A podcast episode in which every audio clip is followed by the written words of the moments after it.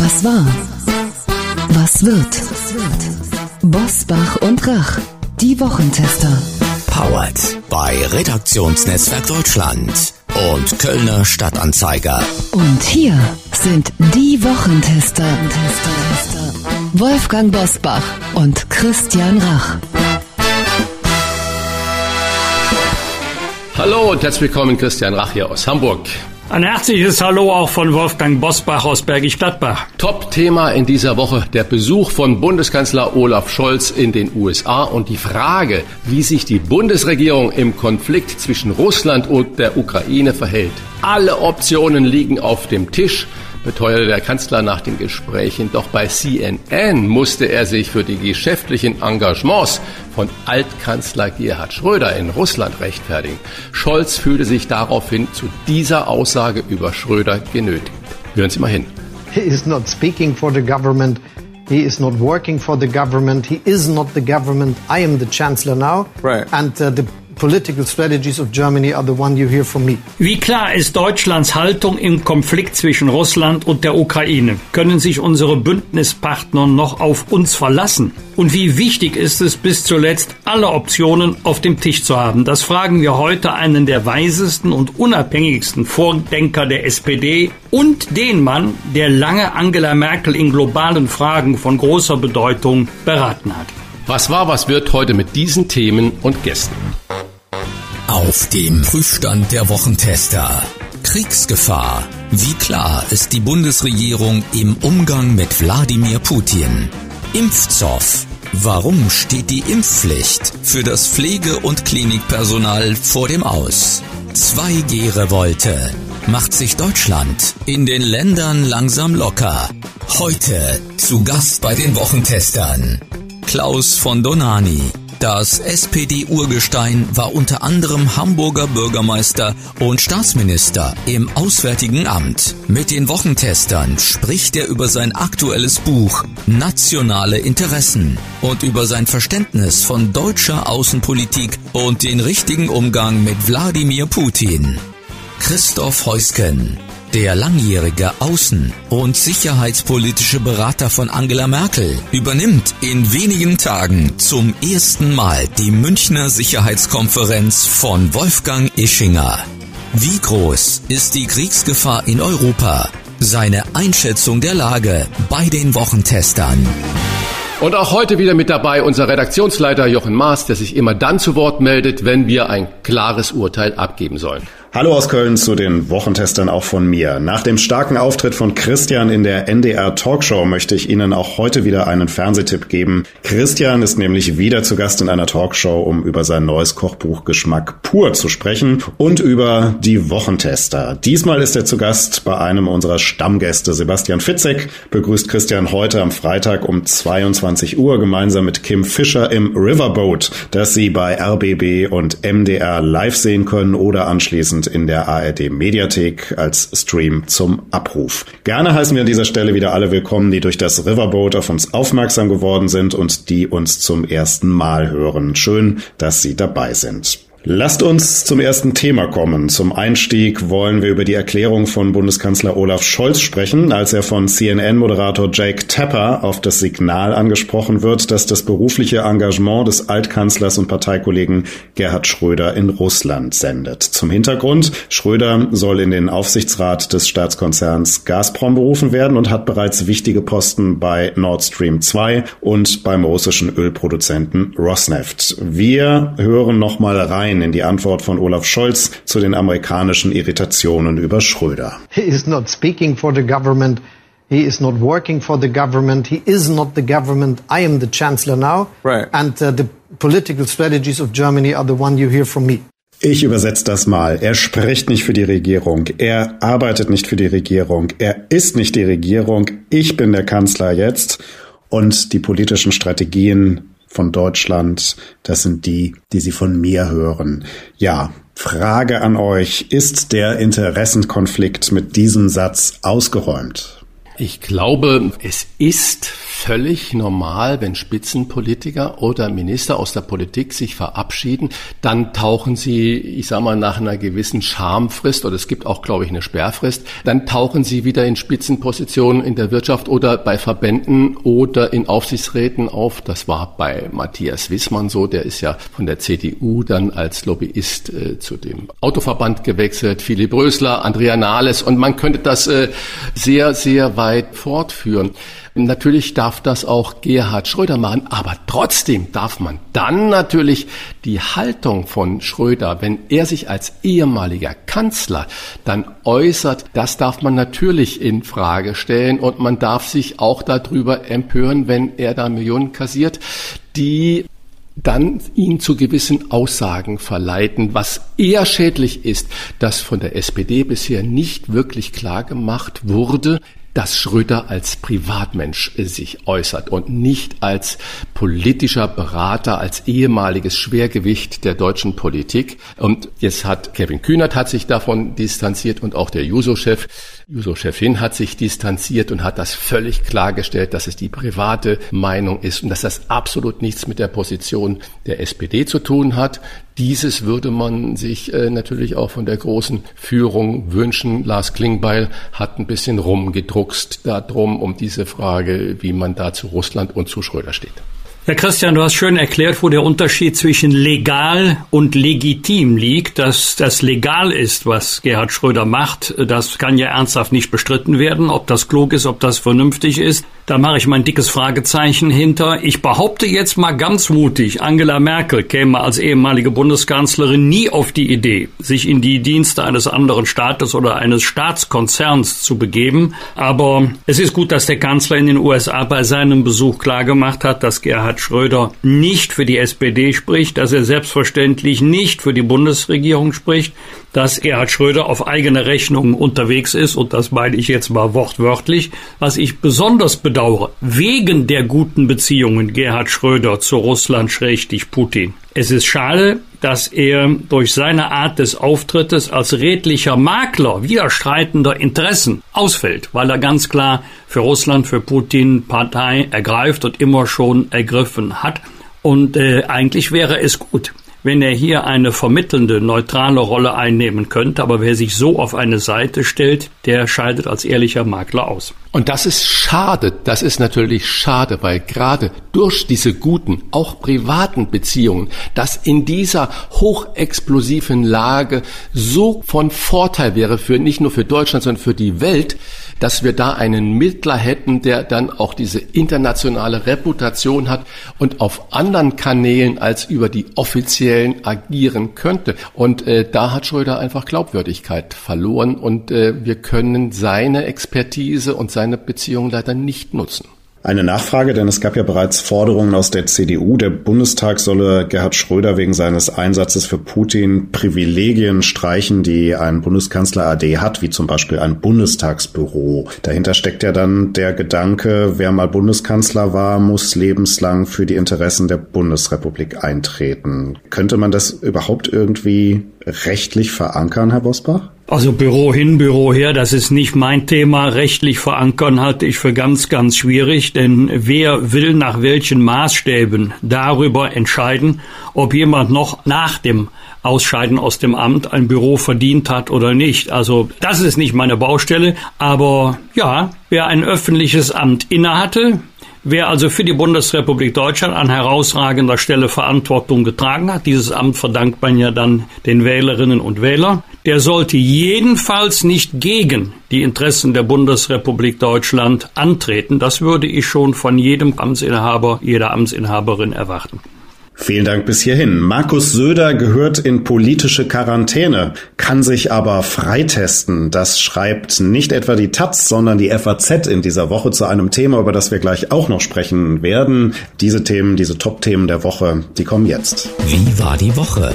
Wolfgang Bosbach und Christian Rach sind die Wochentester. Die wohl hoffnungsvollste Nachricht im Russland-Ukraine-Konflikt kam in dieser Woche nicht von Olaf Scholz und nicht aus Deutschland, nicht von unserer Außenministerin, sondern vom französischen Präsidenten Emmanuel Macron. Ich habe eine Eskalation verhindert und neue Perspektiven geöffnet. Putin hat mir versichert, dass von ihm keine Eskalation ausgehen wird. Zitat Macron, das sagte er nach seiner Verhandlungsmission in Moskau. Wolfgang, ist er so zuversichtlich, weil im April ja Präsidentschaftswahlen in Frankreich sind und Macron ja auch innenpolitisch ganz gehörig unter Druck steht, vor allen Dingen auch von den Rechten?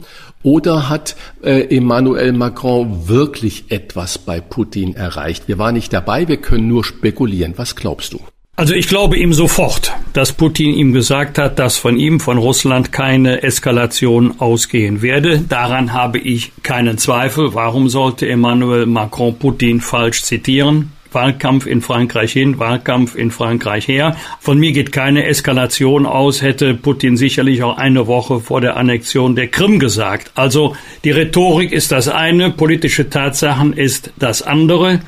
Ähm, Im Moment hat keine Seite an einer Eskalation ein Interesse, weder der Westen schrägstich die NATO schrägstich die Europäische Union, noch die Seite Russlands. Das glaube ich. Ich habe ein anderes Problem. Wie kommt Putin aus der Nummer wieder raus? Ohne Gesichtsverlust im Innern. Wie will er die Truppen, die jetzt zurzeit von drei Seiten her die Ukraine einkesseln, abziehen, ohne dass ihm äh, der Vorwurf gemacht wird, der Vorwurf in Russland gemacht wird, er hätte dem Westen gegenüber nachgegeben. Das scheint mir im Moment die schwierigere Frage, auch die schwieriger zu beantwortende Frage sein. Und der Friede in Europa basiert ja ganz wesentlich und entscheidend darauf, dass Grenzen akzeptiert und nicht mit Waffengewalt verschoben werden. Und äh, da wollen wir nur hoffen, dass das auf Dauer so bleibt. Also wenn es Emmanuel Macron gelingt oder gelungen ist, dass ähm, von Moskau, von Putin keine Eskalation ausgeht, es keine Bedrohungen geben wird, dann muss ich sagen, Wahlkampf hin, Wahlkampf her, hat sich die Reise nach Moskau gelohnt.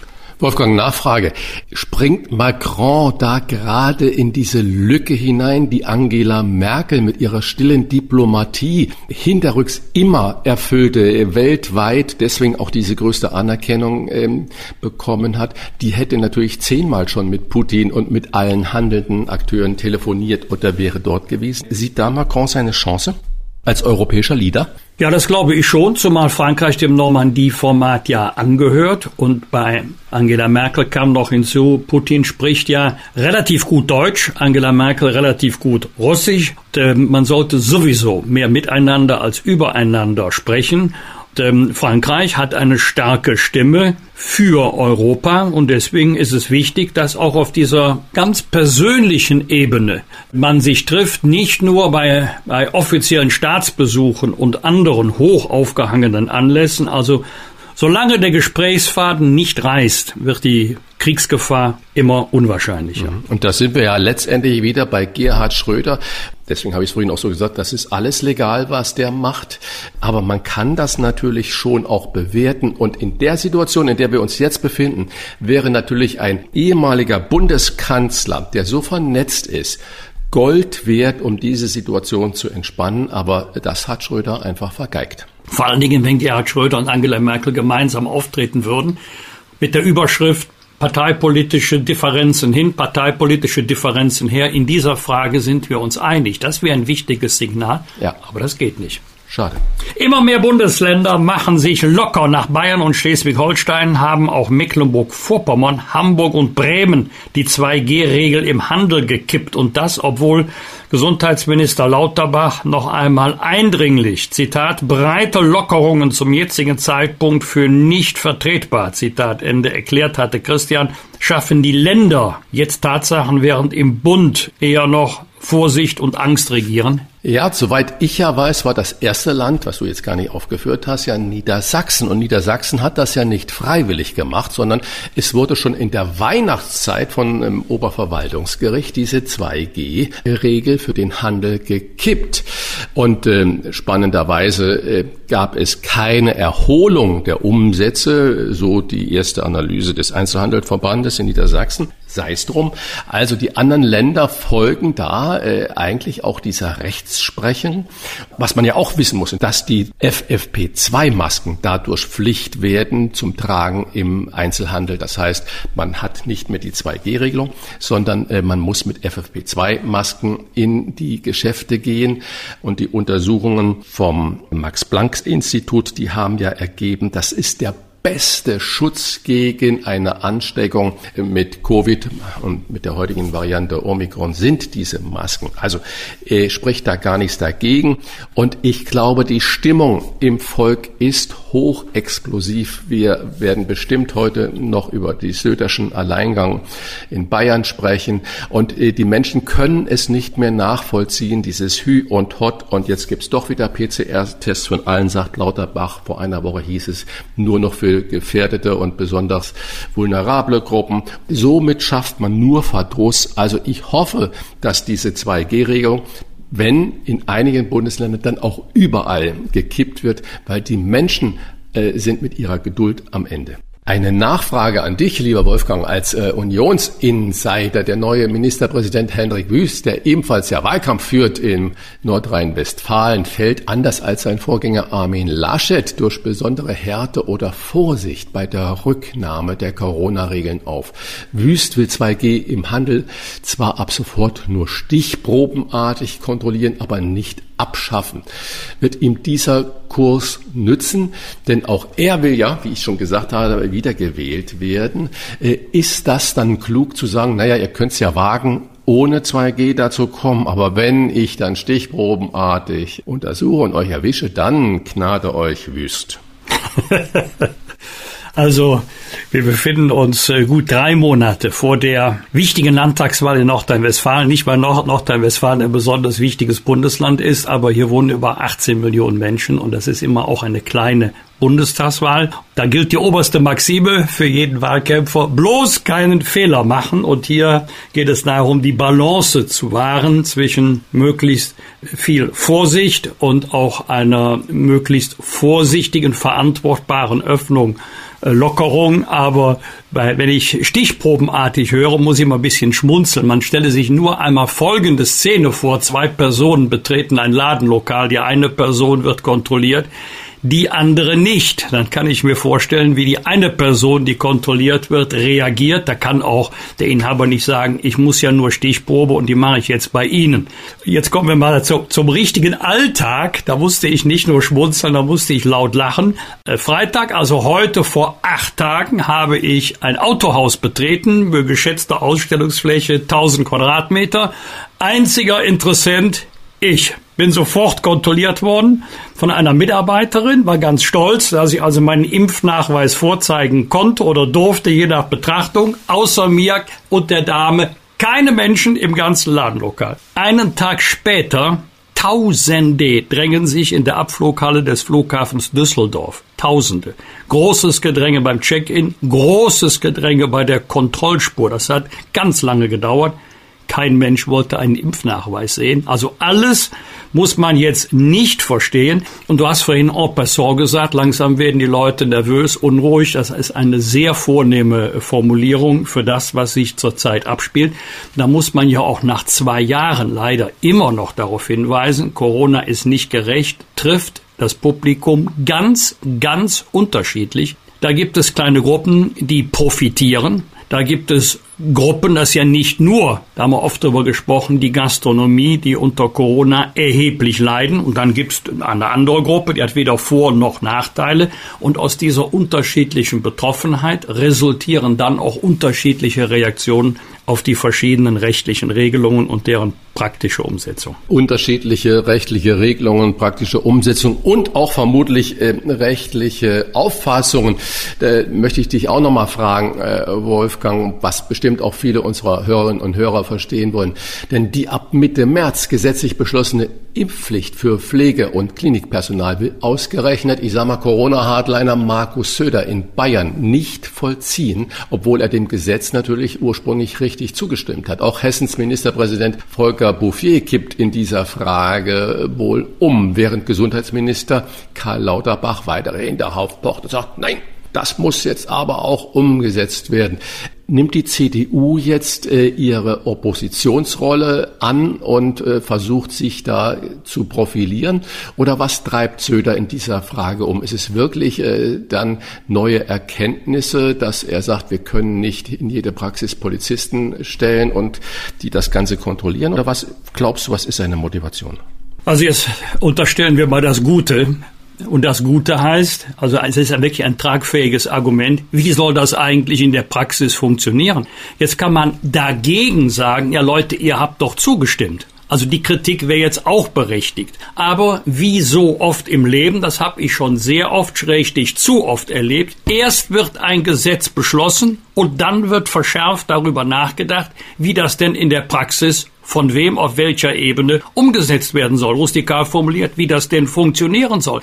Das ist auch mit der Impfpflicht so. Also mit der allgemeinen Impfpflicht. Da wird nur gefragt, wie viel Prozent der Bevölkerung sind für allgemeine Impfpflicht. Ich sage jetzt mal 60, 70 Prozent sind dafür. Und anschließend wird gefragt, ja, wie kann man das denn in der Praxis umsetzen? Und ist das überhaupt verfassungsfest in einem Gesetz äh, zu regeln? Also, die Umsetzung soll, so habe ich das jetzt gehört, auch von Gesundheitsminister Lauterbach, einen breiten Ermessensspielraum der örtlichen Behörden nach sich ziehen. Ah, Freunde, so geht das wirklich nicht. Es muss doch völlig klar sein, wenn kein Impfnachweis, wir reden jetzt über die Zeit nach dem 16. März, erbracht werden kann von den betroffenen Mitarbeiterinnen und Mitarbeitern, wie geht es denn dann weiter? Gibt es ein Betretungsverbot für die Einrichtung? Kommt das einem Berufsverbot gleich? Heißt das Beendigung des Beschäftigungsverhältnisses? Heißt das nur, solange dieses Recht gilt und die Impfung nicht erfolgt, kann die Arbeitsleistung nicht erbracht werden kann und deshalb kein Lohn? Soll das von Gesundheitsbehörde zu Gesundheitsbehörde unterschiedlich entschieden werden? Nein, solche Fragen von überragender Bedeutung, das sind ja auch naheliegende Fragen, die müssen schon geklärt werden.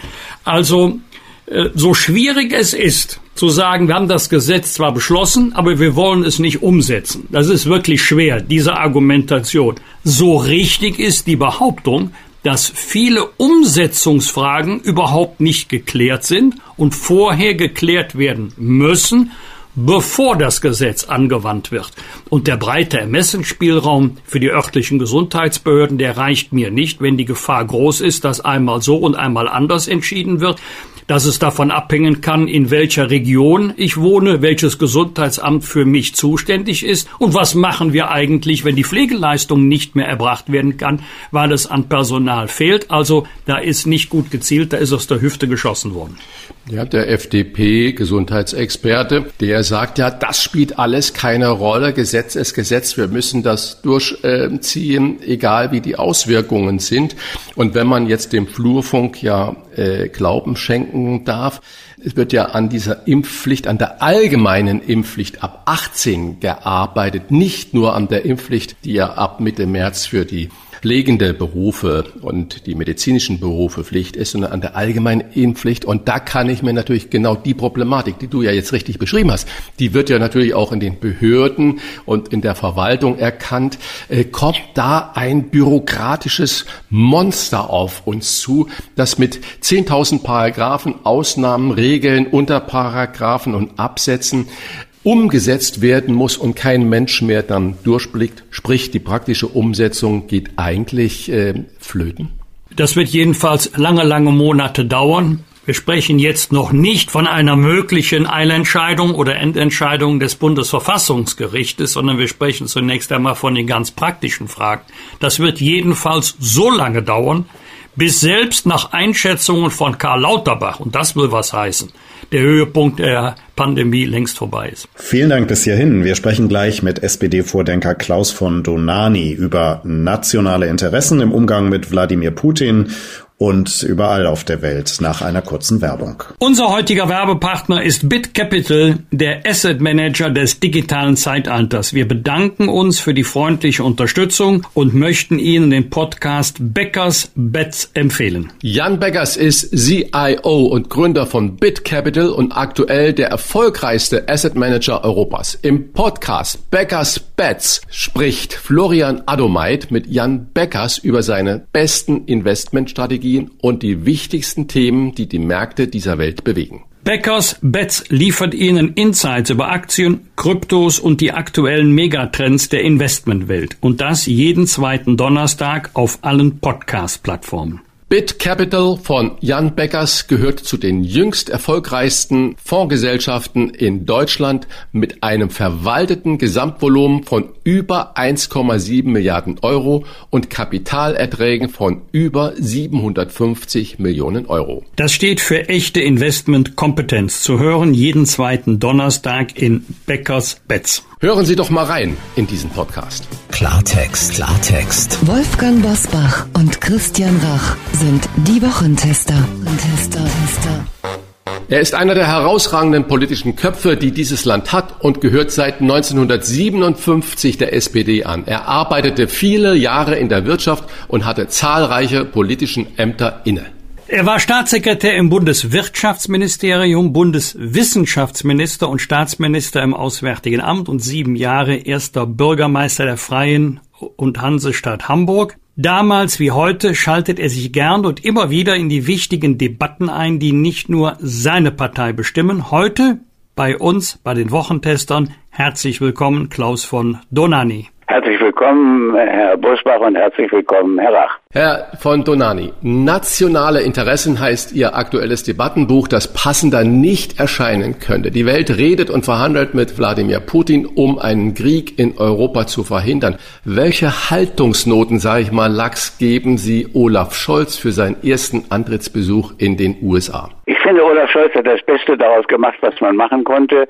Das Einzige, was ich vielleicht kritisieren würde, das wäre mehr auf der Seite der USA, die äh, einen deutschen Bundeskanzler ein bisschen so empfangen, als ob er von ihnen eine, eine Verhaltensnote bekommen müsste. Und das fand ich nicht so richtig gut, aber Olaf Scholz hat seinen Teil, finde ich, sehr gut gemacht. Wie meinen Sie das? Eine Haltungsnote? Was, was meinen Sie naja, damit? also die, in den USA wird ja auch gefragt, können wir Macron vertrauen? Ja, Macron ist Präsident Frankreichs und ähm, äh, der Bundeskanzler ist der Bundeskanzler Deutschlands und natürlich muss man ihm und kann man ihm vertrauen. Also diese Frage äh, ist mir ein bisschen zu sehr von oben herab von Seiten der USA, so als hätten sie ein gewisses Recht in Europa zu bestimmen, was wir für eine Politik machen. Und das finde ich ein Problem und das entspricht nicht unseren nationalen Interessen. Hoffnung im Russland-Ukraine-Konflikt vermittelt der französische Präsident Emmanuel Macron nach seiner Verhandlungsmission in Moskau. Putin, so sagt er, hat mir versichert, dass von ihm keine Eskalation ausgehen wird. Kann man das glauben? Wie, für wie wahrscheinlich halten Sie, dass jetzt der Frieden wieder etwas sicherer geworden ist nach dem Besuch von Ich glaube, die russische Föderation und auch Putin sind an einer Eskalation nicht interessiert. Sie sind vielmehr daran interessiert, zwei wichtige Dinge zu klären. Erstens, kann die Ukraine in die NATO kommen und sollte das so sein? Und zweitens, sollten wir danach einmal über die Sicherheitsfragen insgesamt in Europa, also zwischen der Russischen Föderation, die ja einen großen europäischen, geografisch einen großen europäischen Anteil hat, und zwischen äh, den USA und Europa sollten wir diese Sicherheitsfragen gemeinsam in einer längeren Beratung klären. Das ist Putins Interesse und ich glaube nicht, dass er ein Interesse an einer Eskalation hat, sondern an einer Klärung von Fragen, die ihm aus russischer Sicht wichtig erscheinen. Aber wenn ich das ganze Säbelrasseln da jetzt so verfolge, ist es dann überhaupt noch möglich, zum Beispiel zu klären, ob die Ukraine in die NATO kommen kann, darf oder nicht? Bedarf es da nicht auch ein äh, westliches Signal? Sprich, wie real ist die Kriegsgefahr im Osten von Europa, wenn wir dieses Signal nicht senden? Wenn ich Ihre Frage richtig verstehe, dann meinen Sie, wenn die Ukraine heute in die NATO aufgenommen werden würde, wenn Deutschland und Frankreich das nicht im Jahre 2008 in Bukarest verhindert hätten, dann würde ich eine Gefahr sehen, habe ich auch in meinem Buch Nationale Interessen geschrieben, dass ähm, Putin dasselbe macht mit dem Donbass, also mit der Ostgrenze und im Wesentlichen russischen Teil der Ukraine äh, und was er mit der Krim gemacht hat.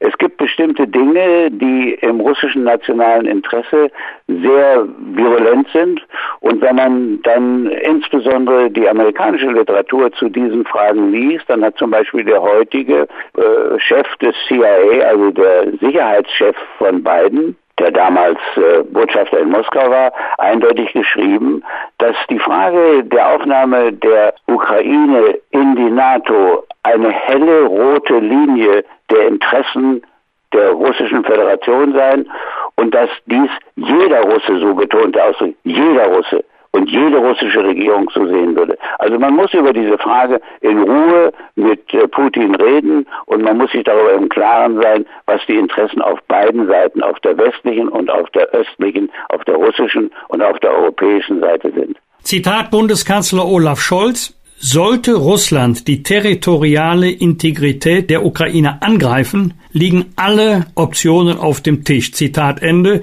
Wie übersetzen Sie diesen Satz vom Diplomaten Deutsch ins Praktische? So wie er gesagt ist glaube, die, die ganze Palette der möglichen Sanktionen bis zur Frage der Aufkündigung von SWIFT, also des internationalen Verrechnungs- und Zahlungssystems, an dem auch Russland natürlich hängt, alle diese Fragen werden offen sein. Und äh, wenn Putin einen solchen Schritt täte, würde auch Deutschland einen solchen Schritt auf unserer Seite eine sozusagen umfassende Sanktionsschritte tun müssen. Aber es kommt jetzt darauf an, daran zu arbeiten, dass Putin diesen Schritt nicht tun wird. Und er wird ihn nicht tun, wenn die Ukraine nicht in die NATO aufgenommen wird. Davon bin ich fest überzeugt. Das heißt, wir müssen sprechen, sprechen, sprechen, und zwar mit Menschen, die davon was verstehen. Bei CNN musste Olaf Scholz auf das berufliche und persönliche Engagement vom Parteifreund und Altkanzler Gerhard Schröder in Russland reagieren. Stichwort Gazprom, Rosneft und Nord Stream 2. Scholz stellte klar, dass er und nicht Schröder aktuell der Kanzler seien. Trotzdem trotzdem die Frage an einen Sozialdemokraten, Herr von Donani, der seine Partei nie geschont hat, der sie aber auch nie vorgeführt hat. Schadet Gerhard Schröder den Interessen der Bundesrepublik Deutschland über sein momentanes Verhalten und über seine Statements? Ich glaube, man muss da zwei Dinge zu unterscheiden und äh, das würde ich auch Gerhard Schröder direkt sagen. Ich glaube, es ist ein Unterschied, ob er in russischen Unternehmen eine Aufgabe übernimmt und ob er sich mit Putin über bestimmte Dinge auch verständigen kann oder ob er dafür bezahlt wird. Und ich hätte es sehr begrüßt, wenn er alles das, was er in Russland verdient, in eine Stiftung getan hätte, eine Stiftung zum Ausgleich von Interessen zwischen Russland und Deutschland oder zwischen Russland und Europa. Und ich bedauere sozusagen, dass er sich auf diese Weise verletzbar gemacht hat. Aber im Grunde bin ich der Meinung, dass es gut ist, wenn wir Deutsche haben, die auch mit Russen persönlich reden können. Und dass das nicht nur Regierungsmitglieder sind und nicht nur irgendwelche NGOs, sondern eben auch Leute, die in Deutschland ein gewisses Gewicht haben. Und dass Gerhard Schröder ein gewisses Gewicht in Deutschland haben kann, das ist ja unbestritten. Aber Nachfrage, außer Kevin Kühnert hat sich eigentlich äh, bisher noch niemand von Schröder in dieser Frage distanziert. Müsste das nicht Bundeskanzler Olaf Scholz tun, dass er das nicht nur CNN sagt, sondern dass er sich hier hinstellt und sagt, okay, Gerhard Schröder, verdienstvoller alter SPD-Mann, aber in dem Moment spricht er als Privatmensch, als Wirtschaftslobbyist oder als sonst was und nicht für Bundesrepublik Deutschland. Also das würde ich Olaf Scholz überlassen, was er dort tut. Aber ich habe hier meine Meinung eben gesagt. Ich schätze Gerhard Schröder sehr als Person. Ich, er hat ein Buch von mir damals vorgestellt, was nach meiner und seiner Meinung auch einen gewissen Einfluss auf seine Hartz-IV-Reform gehabt hat. Und ich schätze ihn persönlich sehr und äh, ich glaube nur, dass er hier einen Fehler gemacht hat und dass dieser Fehler äh, ihm in seiner Möglichkeit zwischen Deutschland und Russland eine vermittelnde Position einzunehmen eher schadet als hilft. Wenn US-Präsident Joe Biden unmissverständlich deutlich macht, dass es kein Nord Stream 2 geben wird, falls die Russen in die Ukraine einmarschieren, geht er dann zu weit oder anders gefragt, ist es klüger zu sagen, dann liegen alle Optionen auf dem Tisch oder mit einer ganz konkreten äh, Sanktion zu drohen? Glaube, die konkrete Sanktion bedeutet nicht mehr als das, was Olaf Scholz auch gesagt hat. Olaf Scholz ist nur der Meinung, dass dann eventuell auch gleich SWIFT hinterhergetragen wird. Und da gibt es ja wirklich auch sehr unterschiedliche Meinungen. Und ich kenne übrigens, da ich ja auch eine gewisse Kenntnis auf dem ganzen Sektor der Digitalisierung und der Entwicklung der internationalen Digitalisierung habe, weiß ich von Fachleuten, dass wenn wir SWIFT anrühren, es möglicherweise gar nicht die Folgen hat, die wir erwarten, nämlich dass Russland und China in des, äh, heute in der Lage sind, äh, dieses System ihrerseits zu ersetzen. Ähm, Herr Busbach, wenn ich da nochmal einfügen darf, ich glaube, eines der Hauptprobleme der Westpolitik in den vergangenen Jahren und insbesondere seit 1990 war, dass wir schrittweise Russland auf die Seite Chinas getrieben haben. Als ich 1973 in China einen Besuch machte und Deng Xiaoping mein Gastgeber war, da sprach er von nichts anderem als von der Feindschaft zwischen China und Russland oder damals Sowjetunion. Und heute haben wir eine klare Partnerschaft zwischen Russland und China. Russland haben wir aus Europa vertrieben nach Asien. Das ist amerikanisches Interesse, aber nicht europäisches Interesse. Und wenn Deutschland das nicht begreift und wenn die deutsche Politik dieses Thema nicht auch in der Politik diskutiert, auch zwischen den Parteien, dann wird es immer mehr so sein, dass am Ende die Chinesen mehr Einfluss haben auf die Entwicklung in Europa als die Amerikaner.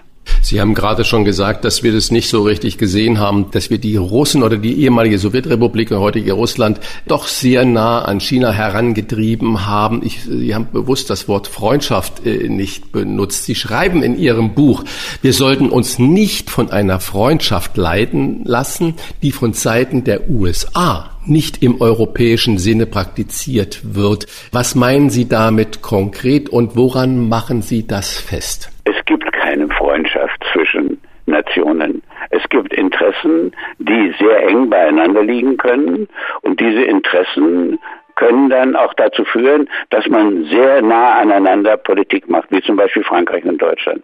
Aber im Kern ist natürlich Frankreich Frankreich und Deutschland ist Deutschland. Und wenn es heute eine Meinungsverschiedenheit innerhalb Europas zum Beispiel über die Atomenergie gibt, dann sieht man ganz deutlich, dass jeder seine Interessen vertritt. Und die USA haben ganz andere Interessen in Europa als die Europäer. Die USA haben ein Interesse, wie der berühmte Brzezinski, der bedeutendste Geopolitiker Stratege der zweiten Hälfte des vergangenen Jahrhunderts der USA, äh, ja schreibt als US-Amerikaner, Europa ist der Brückenkopf der Macht der USA auf dem eurasischen Kontinent. Ich wiederhole, der Brückenkopf der Macht der USA auf dem europäischen Kontinent. Und äh, Brzezinski hat dann sehr davor gewarnt, dass eines Tages, wenn wir Russland an die Seite Chinas drängen, wir eine Allianz bekommen, die eventuell aus Russland, China und sogar Iran bestehen könne. Und wir stehen dicht vor einer solchen Entwicklung. Und das ist US-amerikanische Politik. Und der größte Fehler, den die USA gemacht haben, war die NATO-Erweiterung nach 1990. Und der große, Ihnen sicher auch ja bekannte äh, amerikanische Botschafter in Moskau, der damals 1946 nach dem Ende des Weltkrieges dieses Containment, diese Einschränkung, diese Eingrenzung Russlands entworfen hatte, also George F. Kennan, der schreibt, es war ein fataler Fehler der USA nach 1990 die NATO-Erweiterung voranzutreiben. Und davon bin ich überzeugt. Und äh, wenn wir das jetzt mit der Ukraine machen würden, dann verfestigen wir diese Entwicklung und treiben Russland endgültig aus Europa heraus. Sie fordern Deutschland dazu auf, von einseitigen Abhängigkeiten wegzukommen und stattdessen eine, Zitat, Politik der Eigenverantwortung umzusetzen. Was würde das im aktuellen Russland-Ukraine-Konflikt bedeuten? Dass wir verhandeln, wie Macron es begonnen, wie Olaf Scholz es jetzt weiterführt, dass wir verhandeln über die Interessen beider Seiten. Europa hat Interessen, die USA haben Interessen, Russland hat Interessen. Und wir müssen diese Interessen kennen, müssen mit ihnen mutig und offen umgehen, dürfen uns nicht davor scheuen, auch unsere eigenen Interessen einzubringen. Und wir müssen diese eigenen Interessen Europas auch als Sicherheitsinteressen definieren. Helmut Schmidt hat mal schon 1961 geschrieben, wir haben kein Interesse daran, am Ende eines nächsten Krieges ein zerstörtes Europa zu befreien also oder ein zerstörtes Deutschland hat er geschrieben, zu befreien. Wir müssen wissen, in welcher Gefahr wir sind und welche Risiken wir gegenwärtig haben. Und deswegen müssen wir diejenigen sein, die Deutschen, die Franzosen, aber auch andere Europäer, wenn es geht, die versuchen, eine Brücke zwischen den Interessen Russlands, den Interessen Europas, den Interessen Deutschlands und den Interessen der USA zu bauen. Als Brückenbauer versucht sich ja gerade der französische Präsident Emmanuel Macron. Er fährt nach Moskau und sagt dann, wir sind da auf einem guten Weg und Putin wird äh, nicht angreifen und so weiter. Kommt er da Olaf Scholz zuvor oder kommt Olaf Scholz zu spät? das ist ja das dasselbe, was Sie sagen. Ja, ja, das weiß ich, aber das hängt von der Sichtweise des Betrachters ab. Warum immer Sie es formulieren. Frankreich war äh, in dieser Frage immer weit voran. De Gaulle hat schon äh, ganz früh, also der ist ja 1969 äh, zurückgetreten, also da, das muss in den frühen 60er Jahren oder späten 50er Jahren gewesen sein, als de Gaulle gesagt hat, die amerikanische Verteidigungspolitik für Europa ist eine, ich zitiere wörtlich, privilegierte Zerstörung Europas. Eine privilegierte Zerstörung, weil die Amerikaner ihre Kriege immer auf fremdem Territorium führen und sie würden es auch auf dem europäischen Territorium führen. Und Frankreich war in dieser Beziehung immer sehr viel selbstbewusster. De Gaulle hat schon äh, in seinem, im Exil in London in den äh, 40er Jahren immer für mehr Eigenständigkeit Europas plädiert. Er ist ja damit auch äh, angestoßen äh, in seine Kontroverse mit der NATO. Also Frankreich hatte eine Tradition und Macron nimmt diese Tradition auf. Und wie ich lese, was sehr interessant ist, dass sowohl auf der rechten Seite, und da gibt es ja zwei große rechte Parteien gegenwärtig, die Macron äh, das Präsidentenamt streitig machen wollen, und eine linke, der Mélenchon, beide Seiten sind sozusagen NATO-kritisch. Und da folgt nach meiner Meinung Macron einer langen französischen Tradition, und äh, mit der müssen wir auch umgehen. Wir sind nicht NATO-kritisch im Prinzip, aber die NATO müsste Entspannungspolitik statt Kriegspolitik betreiben. Und diese äh, Entspannungspolitik fehlt mir in dem sage ich mal, Buch in der Strategie äh, der NATO gegenwärtig deutlich. NATO müsste in erster Linie versuchen, mit sich mit Russland zu verständigen, denn Russland ist der mögliche potenzielle Feind in Europa. Wenn Sie die Verfolgung von sage ich jetzt dazu, legitime nationale Interessen fordern, besteht da Ihrer Meinung nach die Gefahr, dass das einige äh, übersetzen mit Herr von Donani möchte weniger europäische Gemeinsamkeit? Nein, müssen ich Ihnen mal sehr schnell auf mein Buch verweisen. Ich bin sehr für viel europäische Gemeinsamkeit. Ich glaube allerdings nicht, dass ein europäischer Bundesstaat zu schaffen ist. Das halte ich für eine absolute Illusion. Wir haben 27 Nationen gegenwärtig in Europa und es werden möglicherweise noch mehr werden, äh, nämlich im westlichen Balkan. Und wir haben 24 verschiedene Sprachen gegenwärtig unter den 27 Nationen. Und wir haben ein europäisches Parlament, was nicht äh, demokratisch zusammengesetzt ist. Deutschland hat dort weniger Stimmen, als unserem Bevölkerungsanteil entsprechen würde. Wir haben gegenwärtig eine Präsidentin aus Malta.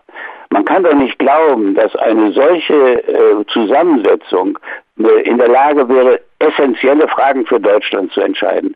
Soll das Europäische Parlament entscheiden, Deutschland muss die Atomenergie wieder einführen? Was würde denn dann passieren? Also ich bin für europäische Zusammenarbeit auf der Ebene eines Bundesstaates äh, und eines Staatenbundes und nicht eines Bundesstaates. Der Staatenbund ist die Zukunft Europas und das heißt, wir müssen auch Respekt vor den nationalen Interessen anderer Mitglieder in Europa haben. Das gilt übrigens auch für Polen. Und ich bin nicht der Meinung, dass es klug ist, gegenwärtig Polen mit finanziellen Strafen zu sanktionieren, wegen deren Justizsystem, während wir doch gleichzeitig Polen brauchen würden für eine gemeinsame europäische Außenpolitik. Sie haben eigentlich gerade eine Antwort gegeben für diese Hypothese, warum gelingt es eigentlich Europa nicht mit einer Stimme auf Augenhöhe mit Staaten wie Russland, China oder den USA zu verhandeln?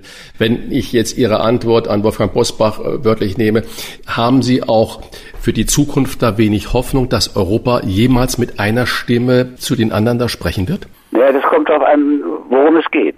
Äh, wenn wir zum Beispiel äh, den Katastrophenschutz in Europa wirklich organisieren würden, dann würde Europa da möglicherweise eine Stimme bekommen. Wenn wir gegenwärtig mit Russland reden, dann wird die Stimme, äh, sage ich mal, aus Litauen äh, anders sein als die Stimme aus Deutschland. Litauen hat zum Beispiel gegen unsere Interessen eine Botschaft aus Taipei, also nicht mal aus Taiwan, aus Taipei eingerichtet. Und das hat natürlich großen Ärger mit China gemacht. Das könnten, hätten wir nicht getan, haben wir bisher nicht getan, hat Frankreich nicht getan.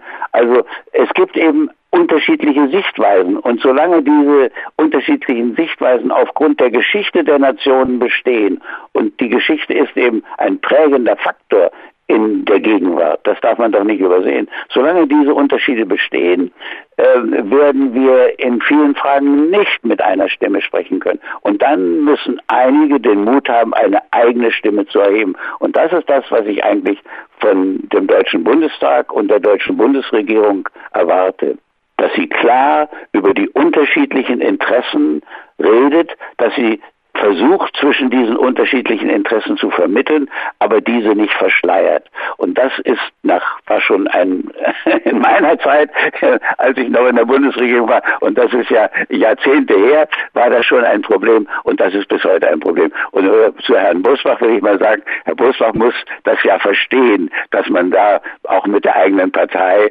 äh, unterschiedlicher Meinung sein kann.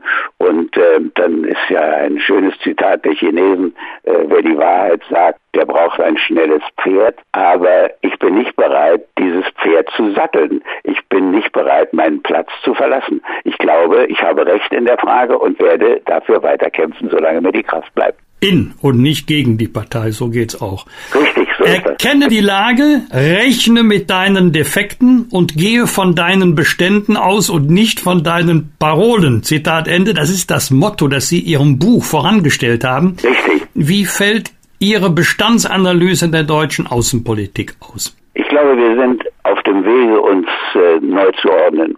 Ich finde, dass Angela Merkel, da sind wir vielleicht nicht immer einer Meinung gewesen und äh, für ihre Zeit das getan hat, was man tun konnte und dass ihre häufigen Versuche, mit Putin zu reden, auch wichtig und angemessen waren.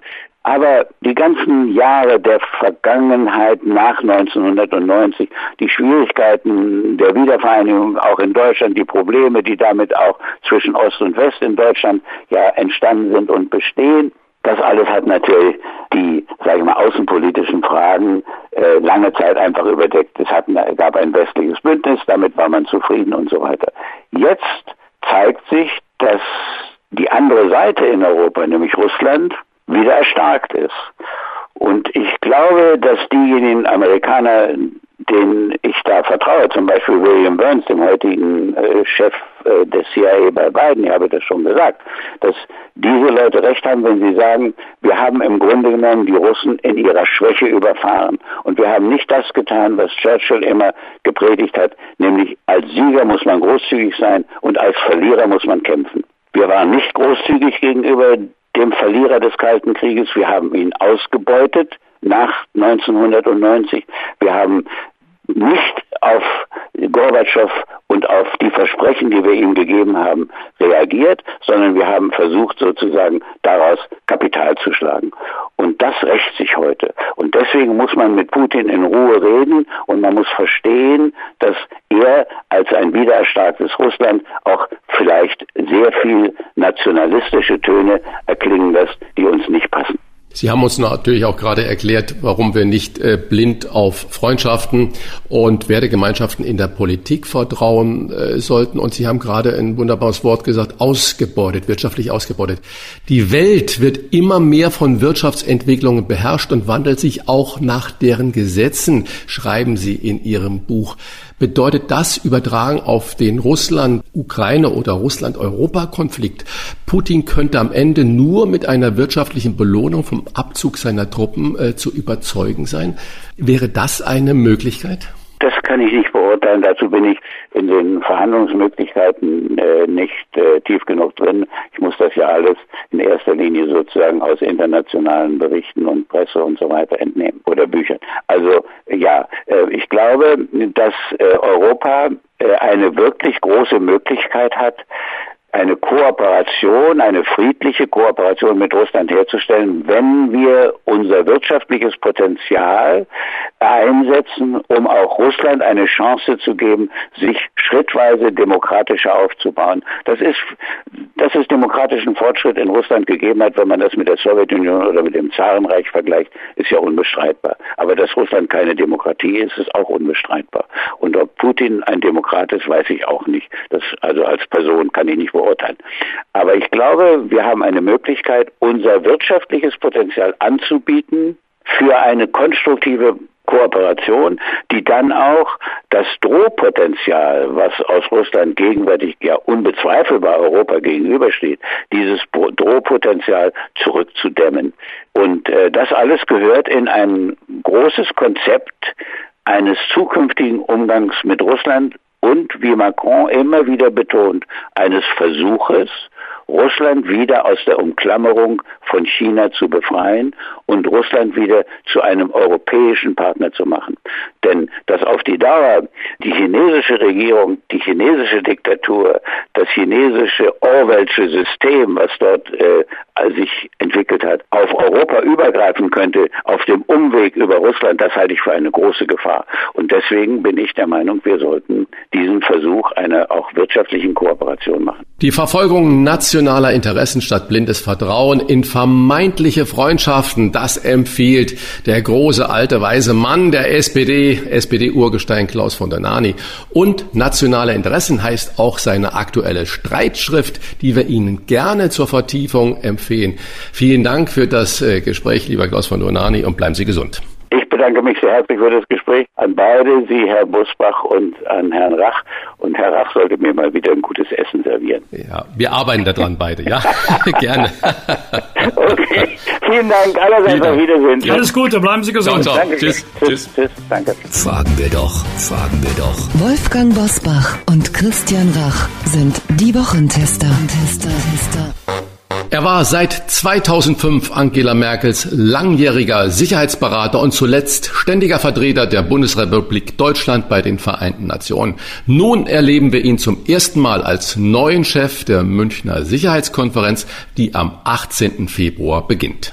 Kaum jemand kann Russlands Konfrontation an der Grenze zur Ukraine wohl besser einordnen als er. Daher fragen wir ihn doch herzlich willkommen bei den Wochentestern Christoph Heusgen. Vielen Dank. Ich freue mich auf unser Gespräch. Herr Heusgen, nie war eine Münchner Sicherheitskonferenz wichtiger als heute. Steht Europa, steht die NATO vor einem Krieg mit Russland? Das fragen sich viele unserer Hörerinnen und Hörer. Welche Antwort können Sie geben? Ich glaube, dass in der Tat ähm, eine konkrete Bedrohung besteht. Ähm, wir haben über 100.000 äh, Truppen an der Grenze zwischen Russland und der Ukraine auf russischem Territorium, auf weißrussischem Territorium stehen. Wir sehen ähm, auch ähm, im Schwarzen Meer ähm, eine äh, Massierung der russischen ähm, Seestreitkräfte und ähm, die äh, Bedrohung besteht. Ähm, Präsident Putin hat selbst gesagt, wenn seine ultimativen Forderungen nicht die ähm, von ihm erwarteten Antworten bekommt, dann ähm, wird es äh, militärisch-technische Reaktionen geben von Seiten Russlands. Also die Bedrohung ist da. Ich glaube aber, dass die ähm, ähm, vielen Aktivitäten in den letzten Wochen dazu geführt haben, dass diese Bedrohung derzeit ähm, nicht mehr ähm, so stark ist, wie sie noch vor ein paar Wochen war. Was meine ich damit? Ähm, wir haben gesehen, dass ähm, die internationale Staatengemeinschaft, ähm, dass äh, die USA, ähm, Europa, die NATO, die OSZE, wir haben sogar im Sicherheitsrat der Vereinten Nationen gesehen, dass dort ähm, die Staatengemeinschaft zusammensteht und ähm, gemeinsam, ähm, gemeinsam steht gegen die russische Aggression. Das heißt, wenn Putin jetzt ernst macht und äh, dann tatsächlich äh, die Grenze zur Ukraine oder die äh, Kontrolllinie im Donbass überschreitet, dann wird er mit einer massiven Reaktion der internationalen Staatengemeinschaft rechnen müssen. Und ich glaube, das, ähm, das geht in sein Kalkül ein und ähm, er ist jetzt auch kein Hasardeur und deswegen glaube ich, dass die Gefahr ähm, derzeit nicht so hoch ist. Aber ähm, solange die Truppen da stehen, solange er damit auch nach äh, militärischen ähm, Analytikern tatsächlich eine, eine Invasion machen könnte, solange können wir nicht Entwarnung geben. Impliziert äh, Ihre Antwort auch folgenden Satz. Putin hat mir versichert, dass von ihm keine Eskalation ausgehen soll. Das äh, hat hoffnungsvoll äh, Frankreichs Staatspräsident Emmanuel Macron nach seiner Verhandlungsmission in Moskau erklärt. Oder ist das Innenpolitik von Macron? Und die zweite anschließende Frage, wird denn bei der Münchner Sicherheitskonferenz auch ein hochrangiger Vertreter Russlands äh, dabei sein, dass man da auch auf dieser Konferenz mit den Kollegen dort sprechen kann? Also, Zwei Fragen. Erstens, ähm, Putin hat versichert, dass von ihm keine Eskalation ausgeht. Ähm, Putin hat ja immer wenn er irgendwo eine Invasion gemacht hat, gesagt, ich bin provoziert worden und musste reagieren. Also das, das äh, beruhigt mich jetzt nicht sehr, denn Russland kann natürlich, ähm, es hat ja auch entsprechende nachrichtendienstliche Erkenntnisse gegeben, dass er versucht, irgendwie in der Ukraine etwas zu provozieren, einen Angriff auf russischstämmige dort, so dass er dann in Reaktion darauf ähm, einmarschieren würde. Ähm, er hat das ja schon mal 2008 in Georgien gemacht, als der Präsident Saakashvili ähm, eine Militäroperation gegen Südossetien ähm, äh, unternommen hatte und das hat dann Russland anschließend sofort zum ähm, Anlass genommen, dort äh, äh einzumarschieren. Also ähm, das beruhigt mich nur nur begrenzt. Ähm, natürlich spielt auch bei bei Präsident Macron, der ähm, im unausgesprochenen Wahlkampf steht, ähm, ist natürlich auch die Absicht, sich zu präsentieren als jemand, der ähm, jetzt hier den Weltfrieden äh, rettet, ähm, unabhängig von dem Kalkül, was hinter Präsident Macrons ähm, Aktionen steht, äh, begrüße ich auf jeden Fall, dass sich auch Präsident Macron da sehr einsetzt und äh, das macht, das war ja auch in der Vergangenheit mit äh, Bundeskanzlerin und äh, seinem Vorgänger Präsident Hollande die Initiative, die seinerzeit 2015 zu einem Stopp des russischen Vormarsches in der Ukraine geführt hat. Also das ist ähm, das zu der Frage. Die zweite Frage, ähm, wir haben ähm, Russen auch zur Münchner Sicherheitskonferenz ähm, eingeladen und äh, äh, wir haben äh, bis heute allerdings noch keine Bestätigung, wer, wer kommt. Ähm, und äh, in der Regel ist ja in der Vergangenheit ist ja auch immer ähm, äh, Außenminister Lavrov gekommen. Präsident Putin hat selbst auch äh, schon teilgenommen in der Vergangenheit. Das müssen wir, das müssen wir noch abwarten. Ähm, und das hängt vielleicht auch ein bisschen davon ab, wie, wie sich die, die, die ähm, Dinge jetzt in den nächsten Tagen entwickeln. Bundeskanzler Scholz wird in Kürze auch zu Putin und in die Ukraine reisen. Scholz hat bei seinem Staatsbesuch in den USA klargestellt, dass Zitat, alle Optionen auf dem Tisch liegen, falls Russland die territoriale Integrität der Ukraine angreifen sollte. Wie interpretieren Sie diesen Satz des Kanzlers? Ja, ich weiß ja, worauf Sie hinaus wollen, nämlich auf die Frage, was ist mit Nord Stream 2 und so weiter. Ähm, also, ähm, Bundeskanzler Scholz lässt das so ein bisschen im Wagen und ähm, das ist so seine, seine Taktik ähm, und spricht es nicht klar aus. Andere sagen, wie Präsident Biden sagt ganz klar, also wenn das kommt, dann, ähm, wenn er, wenn die Russen einmarschieren, dann war es das mit Nord Stream 2 und er stellt klar auch ähm, andere Sachen ins Fenster. Das ist so taktisches Vorgehen. Was ganz wichtig ist, äh, Herr Bosbach, ist, dass in den letzten Wochen diese enge Abstimmung innerhalb Europas mit den Amerikanern, wo man gesagt hat, alles liegt auf dem Tisch, ähm, glaube ich, da sendet die internationale Gemeinschaft schon eine, eine starke, eine starke äh, äh Botschaft. Sie haben das gerade schon vorweggenommen. Äh, US-Präsident Biden sagt, hat klargestellt, wenn Einmarsch, dann kein Nord Stream 2. Erklären Sie uns mal, wie würde die USA das denn durchsetzen? Dann greift sie doch genau in unser Hoheitsrecht ebenfalls ein, das, was sie eigentlich den anderen vorwerfen. Genau. Also es ist eine ähm, unschöne ähm, Art und Weise der Amerikaner, dass sie ähm, ihre, dass sie extraterritoriale ähm, äh, Hoheit versuchen ähm, auszuüben. Sie haben das in der Vergangenheit schon gemacht im Zusammenhang mit Sanktionen gegen den Iran und ähm, Biden hat das jetzt ja auch, ähm, also was steht hinter diesem Satz? Hinter diesem Satz steht, dass die Amerikaner, ähm, die ja sowieso parteiübergreifend sehr stark immer gegen ähm, Nord Stream 2 waren, dass die dann ihre, ähm, ihre Hebel in Bewegung setzen. Was sind das für Hebel? Das sind Hebel, wo sie äh, Unternehmen die mit Nord Stream 2 in der ein oder anderen Art und Weise zusammenarbeiten, sei es, dass sie irgendwas liefern, dass sie was abnehmen, ähm, dass diese Unternehmen dann ähm, sanktioniert werden. Das heißt, sie können nicht mehr irgendwie einen Handel mit den USA treiben. Und ähm, das werden sich viele Unternehmen werden dann sagen, also bevor jetzt mein ganzer USA-Handel ähm, sanktioniert wird oder ähm, amerikanischen Banken verboten wird, mit uns irgendwelche Geschäfte zu machen, dann werden die Firmen ähm, notgedrungen, notgedrungen dann sagen, okay, dann werden wir nicht mehr ähm, zu, mit Nord Stream 2 zusammenarbeiten. Das ist eine völkerrechtlich, ähm, völkerrechtliche Vorgehensweise, die nicht ähm, äh, in Ordnung ist, aber das hat Biden gesagt. Mir wäre es viel lieber, dass wir es so machen, wie wir es machen, gemacht haben nach der ersten Invasion. Ich hoffe, es gibt keine zweite, aber als Russland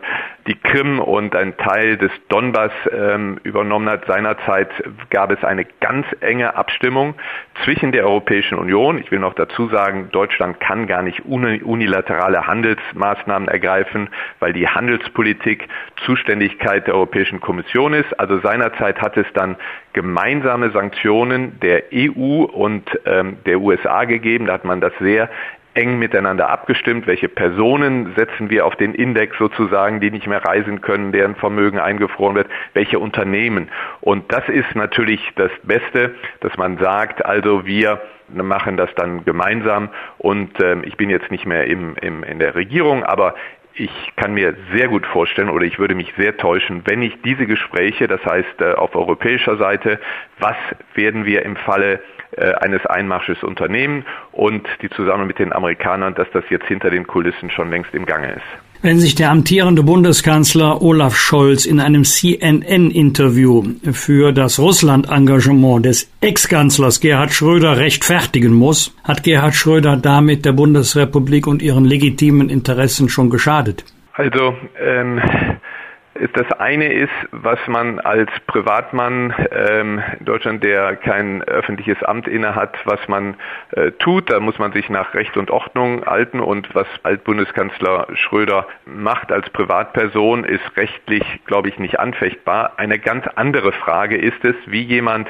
der ein so hohes Amt ausgeübt hat, nämlich Deutschland vertreten hat als Kanzler, der auch jetzt immer noch das ja mit der Inanspruchnahme auch eines Büros immer noch Kanzler im Ruhestand sozusagen ist, dass er, wenn er dann sowas macht, dann bleibt sowas auch irgendwo an Deutschland haften und man bekommt es immer wieder aufs Butterbrot geschmiert und sagt, ja, aber guck mal, was euer Altkanzler macht. Also das ist sehr, sehr unschön, was Bundeskanzler AD Schröder macht. Das schadet auch dem Ruf unseres Landes. Ich habe mit Wolfgang Bosbach heute Morgen schon darüber gesprochen, über äh, diese nach Amt und Würden äh, ausscheiden, Funktionen, die ja viele Politiker, Politikerinnen dann annehmen. Andrea Nahles jetzt aktuell, Philipp Rösler oder früher äh, Matthias Wissmann und so weiter. Äh, könnte man einen Unterschied machen, dass man sagt, ehemalige Staatschefs müssen nach ihrem Ausscheiden aus dem Amt bis zum Lebensende eigentlich staatspolitisch neutral sein, weil äh, sie werden ja auch äh, gut üppig entlohnt, auch im Ruhestand entlohnt. Das wollen wir alles gar nicht in Frage stellen. Das ist ja auch richtig und wichtig so, dass wir da das haben. Wäre das eine Möglichkeit, dass man sagt, wir wollen lieber die Expertise und die Seriosität, wenn man jetzt sich vorstellt, Angela Merkel würde gemeinsam mit Gerhard Schröder eine Initiative zur Entschärfung dieses Konfliktes, dieses so hochexplosiven Momentes vorantreiben, könnte ja eine echte Lösung bringen. Wäre da so eine Regelung staatspolitisch neutral sich zu halten zu müssen nicht sinnvoll? Zumindest bei Kanzlern ja, und bei Ministerpräsidenten? Also ich wäre da sehr vorsichtig. Das muss ja auch dann vor dem Bundesverfassungsgericht Bestand haben, wenn man die Möglichkeiten einer Person, sich zu ähm, beschäftigen in der einen oder anderen Weise, ähm, wenn man wenn man das einschränkt. Also das sehe ich nicht. Man könnte mal überlegen, ob man so eine Art ähm, Code of Conduct macht, aber Wissen Sie, staatspolitische Neutralität, ähm, ich habe ja, Sie haben es eben im Vorspann gesagt, ähm, ich war ja, bevor ich hier nach äh, Deutschland jetzt zurückgekommen bin, vier Jahre in New York in der Zeit von äh, Präsident äh, Trump und da hat sich der Vorgänger ähm, Präsident Obama ähm, nicht staatspolitisch neutral verhalten, sondern er hat da, wo er gesehen hat, hier steht, ähm, stehen auch die demokratischen, ähm, äh, die demokratischen Grundpfeiler unseres Landes äh, unter Beschuss und da muss ich mich jetzt ähm, ähm, auch auch nicht neutral, sondern durchaus parteiisch ähm, ähm, auch äußern. Ich finde, so etwas kann man einem ehemaligen ähm, äh, Präsidenten in dem Fall oder bei uns Bundeskanzler, wenn sowas in Deutschland passieren würde, nicht nehmen. Also ähm, ich glaube, gesetzliche Einschränkungen halte ich für schwierig. Ich glaube, man müsste ähm, eine Art Code of Conduct müsste man sich darauf einigen und ähm, irgendwie finde ich, ähm, ähm wenn ich das jetzt als Privatmann sagen darf, sozusagen, es ist irgendwie finde ich als ehemaliger Amtsinhaber also muss man eine gewisse aus eigenem Tun einen gewissen politischen Anstand wahren. Herr Heusken, wir haben in dieser Folge mit SPD-Urgestein Klaus von Donani gesprochen, der davor warnt, zu sehr vermeintliche Freundschaften oder Wertegemeinschaft zu vertrauen. Seine Forderung, Deutschland und Europa müssten offener ihre eigenen Interessen verfolgen. Widerspricht das dem doch eher einenden dialogischen Ziel, zum Beispiel der Münchner Sicherheitskonferenz? Also, ähm, von Donani hat ja auch gerade ein, ein Buch geschrieben und ähm, ich finde das toll, dass so jemand, der mit dieser Lebenserfahrung ähm, dann die nochmal vermittelt. Ähm, also, ist eine schwierige Frage. Ähm, ich glaube, was, was ist Deutschlands Interesse und wo ist, ähm, wo sehe ich auch die Münchner Sicherheitskonferenz im Rahmen dieses Interesses? Ähm, ähm, wir sind ja alle nicht mehr, nicht mehr die ganz jungen Leute. Wir haben ähm, ja das Deutschland ähm, in den 60er, 70er, 80er Jahren erlebt. Wir wir, wir denken an die Geschichte Deutschlands. Und unsere, ähm, die Lehre, die Deutschland aus der Geschichte gezogen hat, war ja, dass wir nach dem, was wir angerichtet haben, 75 Jahre zwischen 1870 und 1945, 75 Jahre Krieg, Deutschland für sich zwei Weltkriege und was wir an Unheil angerichtet haben, ist einfach schrecklich. Und wir haben uns dann anschließend entschlossen, in Deutschland mit dem, mit dem Grundgesetz, ähm, mit Frankreich zusammen in der Gründung der Europäischen Union, dass wir künftig in Europa, in, in Deutschland, in Europa, dass wir ähm, auf der Grundlage des Rechts arbeiten. Die, wir lassen die Stärke des Rechts gelten und nicht das Recht des Stärkeren. Das heißt, wir gehen vor das Bundesverfassungsgericht, wenn in Deutschland was schiefläuft. Wir, ähm, ähm, wenn es Streitigkeiten gibt in ähm, in Europa, dann klären wir das nicht am Schlachtfeld, sondern gehen zum Europäischen Gerichtshof in Luxemburg. Und das, finde ich, ist die Prämisse. Und so habe ich zum Beispiel auch die, meine Arbeit verstanden als Botschafter bei den Vereinten Nationen, im Sicherheitsrat der Vereinten Nationen für zwei Jahre, dass ich immer vertreten habe, wir müssen als Staatengemeinschaft, wir müssen als Deutschland internationales Recht wahren. Und in diese Richtung sollten wir gehen. Das sollte die Grundlage sein. Und ähm, wenn ich dann die Münchner Sicherheits äh, Sicherheitskonferenz uns überredet, wird das auch so eine, eine Grundregel, ein Fundament sein und sagen, also wir gucken uns die Konflikte an, wir versuchen die Leute zusammenzukriegen, dass man vielleicht auch mal miteinander redet und so weiter. Aber die Grundlage der Konfliktlösung, die Grundlage unseres Tun muss aus meiner Sicht sein, die Beachtung internationalen Rechtes. Wenn wir das nicht tun, dann werden wir, wie ein amerikanischer Politologe mal gesagt haben, hat vor kurzem, dann enden wir ab im Dschungel. Beachtung internationalen Rechts äh, führen Sie an. Wenn aber US-Präsident Biden dann zu unserem Bundeskanzler sagt, wenn die Russen das und das machen, wird es Nord Stream 2 nicht geben. Und Sie haben ja schon schön erklärt, was die Amis dann da machen könnten. Donani schreibt in seinem Buch oder fragt offen in seinem Buch, ob die Vereinigten Staaten, wenn es in ihre Politik passen würde, Europa genauso fallen lassen würden wie Afghanistan. Das formuliert er da so. Sieht Donani dazu schwarz oder glauben Sie an die unwiderrufliche Freundschaft USA und auch Hilfspakte USA-Europa und umgekehrt oder sind die Amerikaner da äh, sehr, sehr egoistisch? Also ich habe das auch mit äh, ähm, einem gewissen Erstaunen gelesen, die ähm, ähm und und jetzt auch äh, in seinem letzten Buch, ähm, äh, ich habe es nicht gelesen, aber gehört und und er war in einem Interview, ähm, diese Haltung, die er gegenüber Amerika hatte. Also ähm, von Donane ist ja noch mal älter als wir alle, aber wir würden alle hier nicht sitzen, auch Herr von Donani würde nicht da sitzen, wo er jetzt ist und wo er ähm, seiner Meinung, ähm, äh, seine freie Meinung äußern kann, wenn nicht Amerika nach dem Zweiten Weltkrieg uns in jeder Situation die Stange gehalten hatte. Wir wären Teil des, des stalinischen Sowjetunion gewesen, wenn die Amerikaner nicht ähm, ähm, ihre massiven Truppen gehabt hätten, wenn sie nicht den, äh, die Luftbrücke nach Berlin gemacht haben. Und ähm, es war in allererster Linie, es war Präsident Bush Senior, der ohne jeglichen Vorbehalt für die Wiedervereinigung Deutschlands war.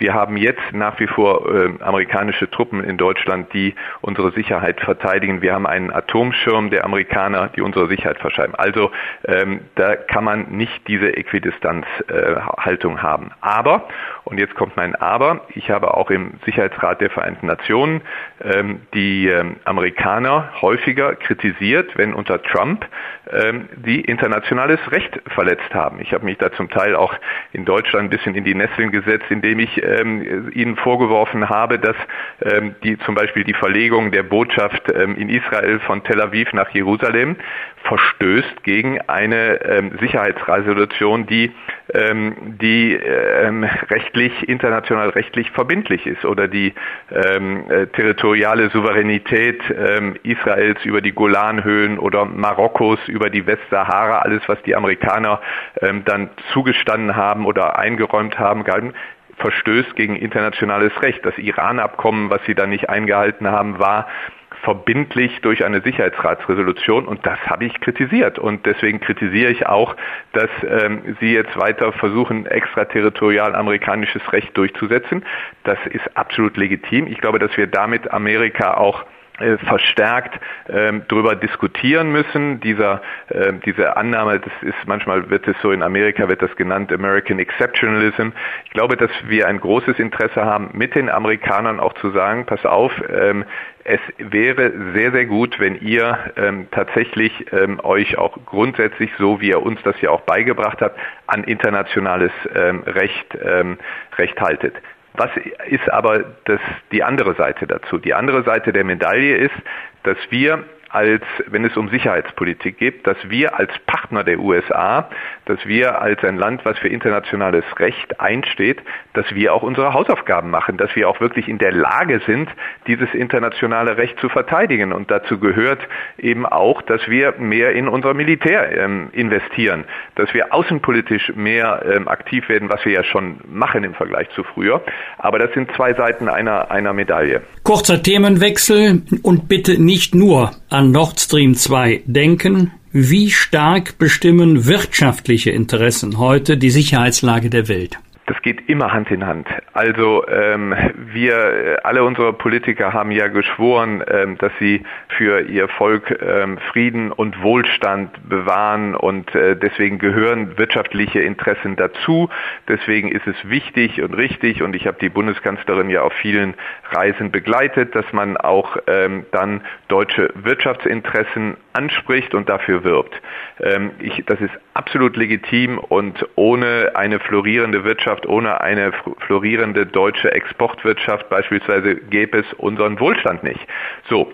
Das ist das eine. Das andere ist aber, dass auch die Wirtschaft nicht im luftleeren Raum ist. Das heißt, die Wirtschaft muss auch sehen, dass sie ähm, in ihrem Verhalten sich an ähm, internationales Recht hält natürlich, aber dass sie gleichzeitig auch erkennt, dass sie nicht im luftleeren ähm, Raum operiert. Was will ich damit sagen? Ganz konkret, es gibt ja in Deutschland, das ist ja verabschiedet worden, das Lieferkettengesetz. Ähm, ein Unternehmen, was Produkte ähm, vermarktet und so weiter, ähm, muss schon sehen und, und trägt Verantwortung dafür, dass was im Rahmen der Lieferkette, ähm, was, ähm, wie dann dieses Produkt zustande gekommen ist. Und ganz konkret, ähm, wenn man eben dann jetzt weiß, dass viele in vielen Textilprodukten die Zwangsarbeit von Uiguren in Xinjiang ähm, äh, drinsteckt, dann trägt ein Unternehmen auch Verantwortung dafür ähm, äh, und ist verantwortlich dafür, dass diese Zwangsarbeit ähm, möglich wird, indem man die Produkte abnimmt. Also ich glaube, dass da Unternehmen heute sehr viel mehr auch Verantwortung übernehmen. Neudeutsch heißt das, sie müssen eben gucken, wie die Stakeholder das sehen. Das ist, kommt ja aus Unternehmen selbst dann oft Kritik und eben die Konsumenten, die dann sagen, also hier und hier, ich will nicht das und das Produkt und so weiter. Also Wirtschaft ist heute auch politisch und ich glaube, ähm, Unternehmen müssen sich da auch öffnen und nicht sagen, mir ist egal, wo es herkommt, Hauptsache der Rubel rollt. Glauben Sie, dass sich Putin von der Drohung mit wirtschaftlichen Sanktionen für den Fall der Verletzung der territorialen Integrität der Ukraine wirklich beeindrucken lässt? Ich glaube es ja. Ähm, er, ähm, Sie müssen ja sehen, wo Putin herkommt. Wir haben noch gar nicht da, darüber gesprochen, ähm, in welcher Situation Putin ist. Warum macht er das, was er macht? Und ich glaube, das ist ganz, ganz wichtig. Schauen Sie sich an, er ist, ähm, war ja Präsident, zwei, ähm, zwei äh, Amtszeiten, dann gemäß russischer Verfassung hat dann Medvedev das übernommen und dann kam er wieder 2012 mit einer sehr freizügigen Interpretation der russischen Verfassung. Und seinerzeit hat es große Demonstrationen gegeben. 2012 gab es große Demonstrationen in Russland und ähm, Putin hat seinerzeit gesehen, was vorher in Georgien war, was in der Ukraine passiert ist. Er sieht jetzt, er hat gesehen im letzten Jahr, was auf einmal in Weißrussland passiert ist, dass in diesen, ich nenne sie mal postsowjetische Oligarchenstaaten, was dort passiert, dass die Leute das nicht mehr wollen. Und er hat Angst, dass das in, ähm, in, in Russland passiert. Und ähm, er hat seit 2012 systematisch alles, was es an Zivilgesellschaft geht, ähm, letztlich an den Rand gedrückt, verboten. Zum Schluss die sehr renommierte Organisation Memorial, die, die, ähm, die diese ähm, schreckliche Vergangenheit der Stalinzeit aufgearbeitet und präsentiert hat, die ist verboten. Es gibt ähm, äh, keine Opposition mehr. Den letzten starken Oppositionellen, Nawalny, der ist durch, ähm, durch Russland, ähm, äh, man muss es so klar sagen, auch durch russische Behörden ist er vergiftet worden. Ja? Und ähm, er ist da unter, er hat national alles, ähm, alles platt gemacht, was irgendwie ihm in Opposition gefährlich sein kann. Und er hat dann, als er 2012, da gehe ich zurück, dann hat er die Olympischen Spiele gehabt im Februar 2014 und direkt anschließend, ähm, weil, weil das nicht so der große Erfolg war, da ist kaum einer hin, hat er dann äh, die national, an der nationalistischen Schraube gedreht und hat dann wenige Monate nach den Olympischen Spielen ist er in die Krim eingefallen und ähm, er ist dann, hat dann seine Popularität ähm, gesteigert ähm, und ähm, er hat mit diesem nationalistischen Kurs hat er, hält er sich auch an, an der Macht. Und das macht er jetzt wieder. Er hat ja diese Aggression gegenüber der Ukraine, ist, kommt ja nicht unvorbereitet. Er hat im Sommer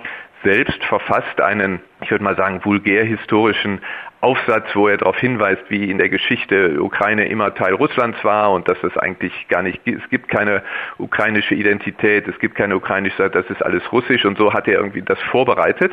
Er hat das systematisch in den Medien gemacht, so dass ein eventuelles Vorgehen dort in, in, in Russland durchaus in Russland die Zustimmung der Bevölkerung kriegen würde. Aber ähm, wie überall, ähm, er muss aufpassen, ähm, dass diese Zustimmung dann nicht wieder sinkt, weil es wirtschaftlich nicht gut geht. Er hat derzeit einen hohen Öl- und Gaspreis, das hilft, aber trotzdem ähm, in Russland selbst den Leuten geht es nicht so wahnsinnig gut und vor allen Dingen, wo er Angst vor hat, das ähm, hat man auch gesehen 2000 15, ähm, äh, als dann der Krieg im, im, in, ähm, im Donbass doch heftiger wurde, als viele Leichname russischer Soldaten nach ähm, Russland kamen, dass da auch sehr viel Position kam von den Soldatenmüttern und so weiter. Also er muss sehen, wie ist das Kalkül.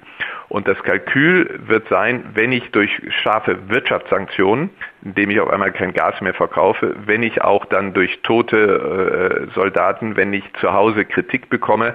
Ähm, übrigens hatte die, ähm, die FAZ hatte einen Artikel jetzt, dass es so einige russische Soldaten gab, die gewarnt haben, wenn er das mehr bekommt, dann wird er es nicht machen. Er ist da ein, ein Kalkulat, er, er sieht da das, wie ist das Kalkül. Und deswegen nochmal, um was ich zu Beginn gesagt habe, so wichtig, dass die internationale Gemeinschaft zusammensteht, dass er keine Unterstützung hat, außer bei China hat er keine Unterstützung. Und ähm, dass er gleichzeitig weiß, die internationale Gemeinschaft ist geschlossen in der Verhängung von harten Sanktionen Und da wird der ähm, wird Putin dann schon ähm, sein, sein, ähm, seine Überlegungen entsprechend anstellen und er wird auch kein Risiko eingehen wollen. Äh, und deswegen glaube ich, dass er dann irgendwann, äh, wenn wir so weiter geschlossen bleiben, dann auch den geordneten Rückzug äh, antritt. Sie haben gerade eine wunderbare Analyse von Russland, Position Putins und so ein bisschen geschichtlichen Abriss uns gegeben. Wenn ich jetzt mal vom Zweiten Weltkrieg aus starte, dann gab es ja eine wirklich große internationale Bedrohung, wo die Welt kurz vor einem Krieg stand. Das war die Kuba-Krise 62, wenn ich das als Nicht-Historiker richtig einordne. Äh, und Sie sind ja nun seit 2005 Angela Merkels außen- und sicherheitspolitischer Berater gewesen und haben eigentlich zwei Jahrzehnte im Blick. Ist aus Ihrer Sicht unsere Sicherheit heute bedrohter als seit den 60er Jahren? Ist es eigentlich im Moment so eine Sache, wo es knallen könnte oder sagen Sie, das ist eigentlich so Storm in a Teacup? Nein, ähm, ich glaube schon, dass unsere Sicherheit bedroht ist. Ich glaube auch, dass wir uns ähm, hier in Deutschland ähm, vielleicht es gar nicht so bewusst sind, äh, was, was hier an ähm, Gefahren bestehen. Ähm, es gibt sogar gewisse Parallelen. Seinerzeit hat ja ähm, Khrushchev das versucht mit der ähm, äh, mit der in der Kuba-Krise, mit den ähm, Raketen, die er dorthin schicken wollte oder auf den Weg gebracht hatte. Er hatte das gemacht aus einem Kalkül, dass ein neuer äh, Präsident äh, Kennedy, dass der schwach ist, dass er nicht weiß, wie er wie er reagiert und dass er damit durchkommt. Und ähm, ähm ich glaube bei Putin, der ja ähm, äh, sich sehr an der Geschichte Russlands auch orientiert, hat sich das auch gedacht. So jetzt hier ein amerikanischer Präsident der gerade ähm, aus seiner Sicht Schwäche gezeigt hat, indem er aus, aus Afghanistan Hals über Kopf abgezogen ist, ein Amerika, was sehr mit sich selbst beschäftigt ist, ein Europa, wo in Deutschland ist gerade die erfahrene äh, Regierungschefin äh, Merkel ist weg, in Frankreich äh, kommt ein Präsidentschaftswahlkampf, ähm, Großbritannien ist allein mit, mit sich und, und dem Brexit und dem Premierminister beschäftigt. Da versuche ich jetzt mal, ob ich damit nicht durchkomme. Also da gibt es schon Parallelen. Im Übrigen, also Russland Russland aggressiv, China sehr viel ähm, selbstbewusster, auch aggressiver. Schauen Sie, was, was China gemacht hat im südchinesischen Meer, wo es sich ähm, unter Verletzung von Seerecht da ähm, äh, Inseln und ähnliches ähm, dann, dann ähm, äh, einfach in Besitz genommen hat. Schauen Sie, was, was die Chinesen in Hongkong gemacht haben, wo sie das Abkommen mit Großbritannien ähm, verletzt haben. Also sehr, äh, und gleichzeitig, äh, wie gesagt, in Amerika, äh, wir, wir müssen ehrlich sein, Amerika ist nicht mehr, ähm, ist nach wie vor stark, die anderen sind stärker geworden. Und Amerika hat sehr viel mehr Probleme ähm, national, auf die sich die amerikanische Regierung konzentrieren muss, als es vorher war. Also von daher ist die Welt fragiler geworden. Wir sehen neue Bedrohungen hier durch, durch, durch Klima, wir sehen eine neue Bedrohung hier auch durch Gesundheit, durch Cyberangriffe, ähm, die ja schwerer nachzuvollziehen sind. So, also insgesamt ist die, ähm, ist die Lage ähm, komplizierter geworden, es ist durchaus gefährlicher geworden und ähm, wir müssen als Deutschland, ähm, als Europa, müssen wir uns klar sein, dass die Situation so wie sie ist äh, und, und dass wir als Europäer eben mehr wie unsere viele der Politiker das ja auch in Sonntagsreden machen, sagen, wir müssen mehr Verantwortung übernehmen. Das müssen wir in der Praxis auch tun. Und ich habe es ja schon eher vorher gesagt, wir müssen mehr tun in außenpolitischem Engagement. Ähm, wir müssen mehr tun, auch im Hinblick auf ähm, unsere, unsere ähm, Arbeit in der äh, wirtschaftlichen Zusammenarbeit. wir müssen mehr tun in Sachen auch unsere, unseres Militärs. Und mit mehr tun meinen Sie natürlich nicht Waffenlieferungen an die Ukraine zu äh, veranlassen, sondern da sagen Sie, äh, aus diesem historischen Hintergrund ist das nachvollziehbar, dass wir keine Waffen an die Ukraine liefern. Also ähm, so kann man argumentieren. Ähm, ich argumentiere nicht so. Ich argumentiere eher umgekehrt. Ich glaube, dass wir ähm, auch aus historischen Gründen, also auch aus historischen Gründen ähm, überlegen müssen, ob wir nicht der Ukraine in, dem, in der Bedrängnis, in der das Land, in der die Bevölkerung ist, ob wir da nicht von diesen Prinzipien ähm, auch mal Abstand gehen müssen. Ähm, ich glaube, dass wir uns da ein bisschen zu einfach machen, wenn wir sagen, aufgrund unserer Geschichte ähm, exportieren wir keine Waffen. Wir nehmen dasselbe Argument ja aufgrund unserer Geschichte liefern wir Waffen, Waffen und zwar die, die, die besten ähm, U-Boote, die es gibt, liefern wir an Israel. Ähm, und das ist gut so, das ist richtig so, das ist aufgrund unserer Geschichte richtig. Jetzt schauen Sie sich doch unsere Geschichte gegenüber der Ukraine an.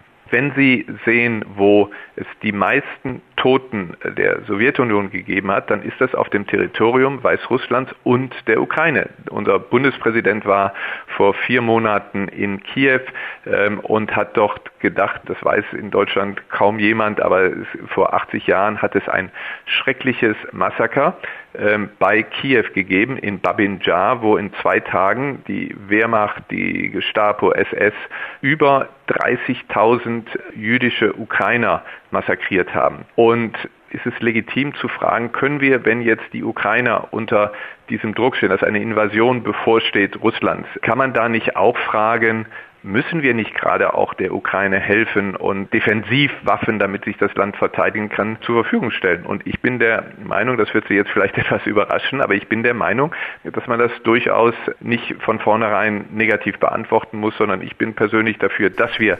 Defensivwaffen der Ukraine zur Verfügung stellen. Abschließend noch eine ganz persönliche Frage. Sie leiten ab dem 18. Februar Ihre erste Sicherheitskonferenz. Bei welchem Ergebnis würden Sie sagen, das war ein guter Einstand, das hat sich gelohnt. Lieber Herr Bosbach, ähm, Sie haben sich um zwei Tage vertan. Ich übernehme die Münchner Sicherheitskonferenz erst zum Abschluss der diesjährigen Sicherheitskonferenz. Die wird noch von Wolfgang Ischinger geleitet und ich bin aber der designierte Nachfolger und übernehme am 20. dann zum Abschluss die Sicherheitskonferenz. Trotzdem ähm, ist Ihre Frage natürlich ähm, sehr berechtigt und unabhängig, ob ich jetzt nun der Chef bin oder nicht, muss ich Ihnen und möchte ich Ihnen auch Ihre Frage beantworten. Für mich ist die Münchner Sicherheitskonferenz ähm, als solches nur, dass sie stattfindet, schon wichtig, weil was erlaubt denn die Münchner Sicherheitskonferenz? Sie erlaubt, dass dort ähm, Leute miteinander reden, dass die jetzt nach, nach zwei Jahren in vielen Fällen zum ersten Mal sich wieder persönlich begegnen. Wir äh, haben ja ähm, und wir werden äh, etwa 30 Staats- und Regierungschefs, über 100 Minister haben aus der ganzen Welt und da gibt es vieles, wo man übereinstimmt, da gibt es vieles, wo, wo man unterschiedlicher Meinung ist untereinander. Und München bietet die Gelegenheit, ähm, natürlich auch durch Reden, aber dann auch durch Begegnungen in Hinterzimmern, in ähm, kleinen Runden, bei, bei den Essen, soweit das unter Corona-Bedingungen stattfinden kann, dass man da ähm, miteinander redet, dass man sich ein bisschen besser versteht, dass man mal auslotet, wo, in welche Richtung kann das denn sein, kann das denn gehen. Wir haben ja eine Mischung auch zwischen, zwischen Politikern Vertretern der Zivilgesellschaft, ähm, auch, auch Journalisten und so, dass man da aus dieser Mischung heraus sehen kann, wie kommen wir bei einem der vielen, vielen Konflikten, die wir haben, weiter oder wo, wo eröffnen wir etwas. Also ähm, und, und wenn die Menschen, die dorthin kommen, es werden leider in diesem Jahr sehr viel weniger sein als unter Normalfällen. Wenn, lieber Herr Busbach, ähm, Sie die dann anschließend fragen, hat sich das gelohnt und haben Sie was gelernt? Wenn die dann Ihnen positiv antworten, dann würde ich sagen, ja, diese Münchner Sicherheitskonferenz war ein Erfolg. Wir bedanken uns für das Gespräch bei Christoph Heusgen und wünschen ihm und Wolfgang Ischinger für die demnächst beginnende Münchner Sicherheitskonferenz alles, alles Gute und dass äh, wir gemeinsam am Ende sagen können, die ganze Mühe hat sich gelohnt. Vielen Dank, Herr Häusmann. Vielen Dank. Tschüss. Rauf und runter. Wolfgang Bosbach und Christian Rach sind die Wochentester. Tester, Tester. Wir geben Ihnen an dieser Stelle unsere ganz persönliche Bewertung ab über das, was wir in dieser Woche gut oder schlecht fanden. Daumen hoch oder Daumen runter. Klare Urteile sind gefragt. Wolfgang, gab es für dich in dieser Woche etwas, bei dem du gesagt hast, Daumen hoch oder auch Daumen runter? Ja, gewundert habe ich mich schon über einen Beitrag der amtierenden Bundesinnenministerin Nancy Faeser für das Antifa-Magazin äh, des VVNBDA. Und das ist ja eine Organisation, die unter fürsorglicher Beobachtung des Verfassungsschutzes steht. Und wenn Nancy Faeser zum Amtsantritt sagt, mein ganzes Engagement gehört dem Kampf gegen rechts, gemeint ist sicherlich Rechtsextremismus, ähm, auch rechte Gewalt, von der in der Tat eine erhebliche Gefahr für die innere Sicherheit in Deutschland ausgeht, dann habe ich äh, Verständnis für ihr Engagement. Aber ich habe kein Verständnis für einen solchen Beitrag, denn dafür muss ich nicht mit Linksextremen gemeinsame Sache machen. Und das, äh, was die Bundesinnenministerin hier vor ihrer Zeit als Innenministerin gemacht hat, würde man den Mitarbeiterinnen und Mitarbeitern des Verfassungsschutzes niemals durchgehen lassen. Und sie ist ja äh, die oberste Chefin des Verfassungsschutzes, auch wenn wir natürlich einen vorzeigbaren Präsidenten haben, aber die politische Verantwortung, die liegt natürlich bei ihr. Also das war jetzt nicht besonders schlau und ähm, gewundert habe ich mich über äh, Nachrichten im Radio, als gesagt wurde, die mutmaßliche Ermordung von zwei Polizisten in Rheinland-Pfalz. Also das war keine mutmaßliche, sondern die beiden sind ermordet, sind praktisch hingerichtet worden. Die junge Polizeianwärterin und ihr Kollege. Und was man von mutmaßlichen äh, Tätern spricht, ja, dafür habe ich Verständnis, solange sie nicht rechtskräftig abgeurteilt sind. Aber dass die beiden Opfer eines Tötungsdeliktes geworden sind, das muss man jetzt nicht noch mit mutmaßlich kaschieren. Und das ist ja nach allen Erkenntnissen eine Tragödie fürchterlichen Ausmaßes. Und ähm, solche fürchterlichen Ereignisse sollten uns Anlass geben, noch einmal darüber nachzudenken, dass äh, Polizistinnen und Polizisten 24 Stunden am Tag auch die Aufgabe haben, im Zweifel mit ihrem Leben dafür einzustehen, dass äh, wir in Freiheit und Sicherheit leben können. Und ich lasse auch nicht gelten, wenn man so sagt, ja, das gehört eben mit zum Berufsrisiko. Wer die Polizei beschimpft, Wer sie Bullenschweine nennt, der sollte mal über sein Vokabular kritisch nachdenken. Und deswegen an dieser Stelle, ich nehme an, Christian, auch in deinem Namen ein herzliches Dankeschön an unsere Polizei für ihren Dienst, so wie es in Amerika immer so schön heißt, thank you for the service. Ja, ich würde da das gerade noch, ohne dich unterbrechen zu wollen, äh, nochmal bestätigen, was du da gerade gesagt hast. Äh, eine der führenden äh, Psychiaterinnen, Gutachterin bei Gericht und Autorin, sehr berühmte Frau Heidi Kastner, die hat im Bezug auf dieses Thema auch folgende Aussage gemacht. Die Dummheit hat aufgehört, sich zu schämen. Dieser Satz ist mir die Tage in einer Zeitung äh, über den Weg gelaufen. Und das ist einfach die Wahrheit. Und ich kann das nur sagen, äh, liebe Polizisten, äh, wir sind stolz auf euch. Ja, auch mal was, äh, was Positives. Wir hatten ja schon zuletzt darüber gesprochen. Wie halten wir es mit den Olympischen äh, Winterspielen? Und mal ein Riesenkompliment für die Kommentatorinnen und Kommentatoren, vor allen Dingen an Peter Grube, den habe ich jetzt mal beispielhaft herausgegriffen aus der Schar kluger Kommentatoren äh, für seine Kommentierung des äh, Rodel Wettbewerbes mit der Goldmedaillengewinnerin Nathalie Geisenberger. Es ist ja immer schwierig, Christian. Redet der Reporter, der Moderator ununterbrochen, dann sagt das Publikum, Mensch, der hat ja gar keine Zeit Luft zu holen, kann der nicht mal eine Pause machen. Sind Sie still, heißt es, wofür wird der eigentlich bezahlt? Der soll doch das Rennen kommentieren. Also denen geht so ähnlich wie Politikern, was du auch machst. Einer ist immer unzufrieden. Aber Information plus Emotion, das hat Peter Grube äh, toll gemacht und so sehr es mich stört, die ganzen Umstände der Spiele, der Winterspiele in Peking, auch wenn unten alles weiß und auf den Bergen alles braun ist, es ist nicht leicht, unter diesen Bedingungen als Journalistin, als Journalist zu arbeiten. Und äh, Peter Grube stellvertretend für alle ein großes Dankeschön und auch ein großes Kompliment. Was hat dich, lieber Christian, in dieser Woche besonders bewegt, geärgert, gefreut? Ja, ich bin kein großer Olympia Gucker. Äh, mir sind aber zwei Dinge aufgefallen. Erstens die Moral im deutschen Team. Äh, wenn man die Backstage-Kommentare ja liest, wie alles kontrolliert, überwacht, desinfiziert äh, wird. Man darf seine Blase nicht verlassen. Man hat 0,0 Kontakt äh, zur Bevölkerung. Äh, man kriegt keine Eindrücke mit. Man ist im Prinzip kaserniert. Ähm, dann finde ich diese Freude und diese Kampfeswillen und dieses Ich möchte gewinnen gehen was ich da gerade bei unserer deutschen äh, Equipe immer wieder äh, als Nachrichtenmeldung gespiegelt bekomme, äh, großartig und auch da in Bravo hin und auch für einen Bericht von Pia Schröers von RTL. Die hat Kamera mit Kamera begleitet und dann hat man gesehen, wie sie als Reporterin permanent von komplett verhüllten chinesischen Sicherheits- und äh, Gesundheitsexperten verfolgt wird. Jeder Schritt wird hinterher wieder desinfiziert und jede Frage und jeder Kommentar, den sie äh, abgeben wollte oder wo sie Menschen fragen wollte, wird verhindert. Alleine diese Bilder sind so machtvoll. Ich habe das so gutiert, was diese mutige Frau uns gezeigt hat, wie das da ist, ohne äh, dass sie damit Gefahr läuft, ausgewiesen zu werden. Äh, Chapeau für diesen Bericht. Andere Sache, ich äh, habe eine offizielle Meldung der Bundesregierung, ist mir auch diese Woche aufgefallen. Da heißt es, Auslandshinweise verhindern fast jeden zweiten Anschlag. Auslandshinweise. Das heißt also, äh, wir greifen auf Daten, auf Erkenntnisse von ausländischen Diensten, äh, Polizeibehörden äh, und Geheimdiensten zurück und das verhindert Anschläge. Die STIKO sagt, wir haben noch nicht genug Daten, um die Impfung für den und den oder die und die Gruppe auswerten zu können. Die Wissenschaft sagt, wir haben noch keine Daten aus USA oder Großbritannien, aus denen wir die und die Schlüsse ziehen können.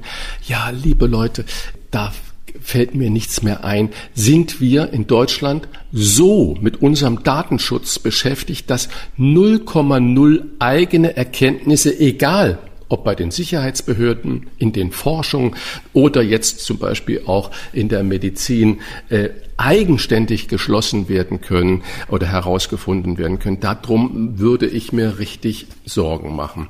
Wir haben ja auch oft schon über Fachkompetenz in Behörden, in Ämtern, in Ministerien gesprochen. Die Meldung, die da kam, dass unsere Außenministerin, die ehemalige Greenpeace-Chefin Jennifer Morgan, oder die noch, ich glaube, amtierende Green, internationale Greenpeace-Chefin Jennifer Morgan zur Sonderbeauftragung für die internationalen Klimapolitik der deutschen Bundesregierung machen möchte.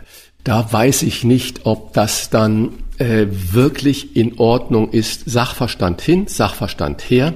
Angela Merkel hat das ja ganz geschickt gelöst. Die hat Jennifer Morgan schon 2013 in ein Berater und in ein Expertengremium mit hineingenommen, wo sie natürlich mit sagt, wir wollen auch die Ansicht dieser Lobbyorganisation, dieser NGO mit in unsere Entscheidungsfindung holen. Aber wenn man jetzt eine Cheflobbyistin zur Staatssekretärin macht.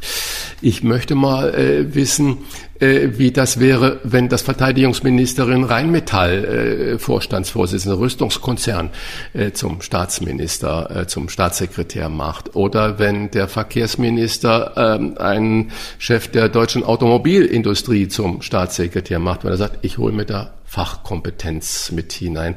Also ich bin da noch etwas gespalten wir müssen zeigen, wie dringlich äh, Veränderungen in unserer Politik notwendig sind, die den Klimawandel wirklich ernst nehmen. Aber ich weiß nicht, ob wir jetzt anfangen sollten, Cheflobbyisten, Lobbyistinnen äh, in die Regierungsmannschaft zu holen. Das, glaube ich, ist fast ein Schritt zu weit, weil wir dann zwischen guten Lobbyisten und bösen Lobbyisten unterscheiden. Freudige Nachricht, deutscher Exportrekord trotz Lieferproblemen, trotz Corona. Äh, 2021 äh, haben wir einen Exportrekord mit 1,4 Billionen Euro erzielt. Das ist sogar mehr, 3,6 Prozent war es, glaube ich, oder 3,4 Prozent, mehr als 2019 ohne Corona.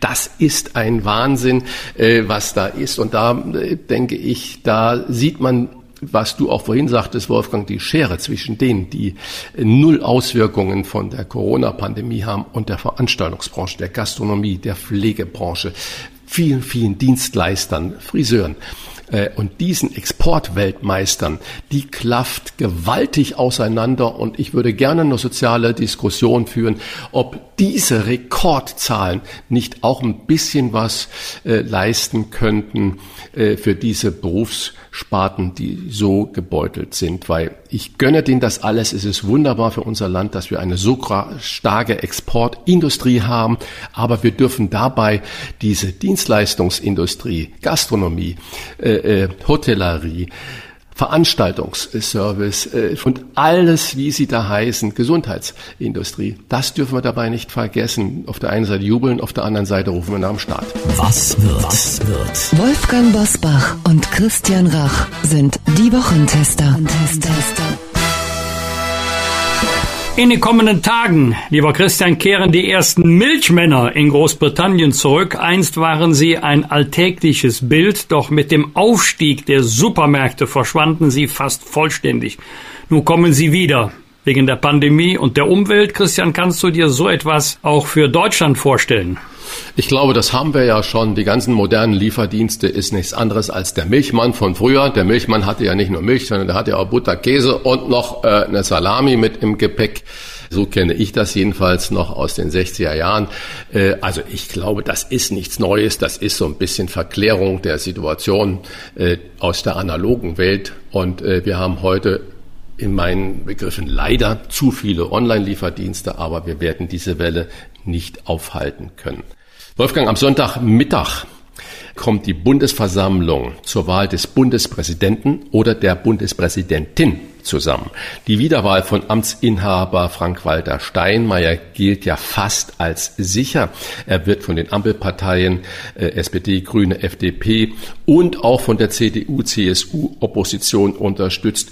Und mir fällt auf, dass es in der Presse und in der Bevölkerung eigentlich überhaupt nicht wahrgenommen wird, dass wir am Sonntag Bundespräsidentenwahl haben. Das ist so eine Sache, ja klar, das passiert, hat keine Bedeutung, keine Auswirkung, außer äh, diese tausend Leute, die dazu eingeladen wurden, mitzuwählen. Und wir werden es zur Kenntnis nehmen und dann gehen wir weiter im Alltag.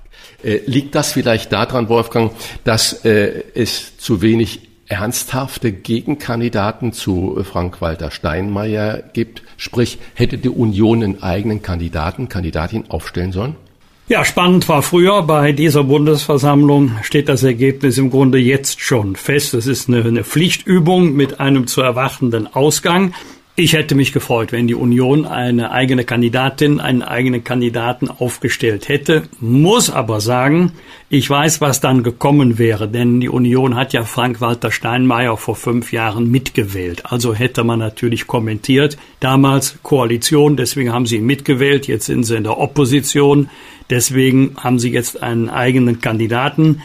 Ähm, also es gibt für und wider. Ich persönlich hätte mich äh, gefreut, wenn Norbert Lammert, der langjährige Bundestagspräsident, kandidiert hätte vor fünf Jahren oder jetzt kandidieren würde.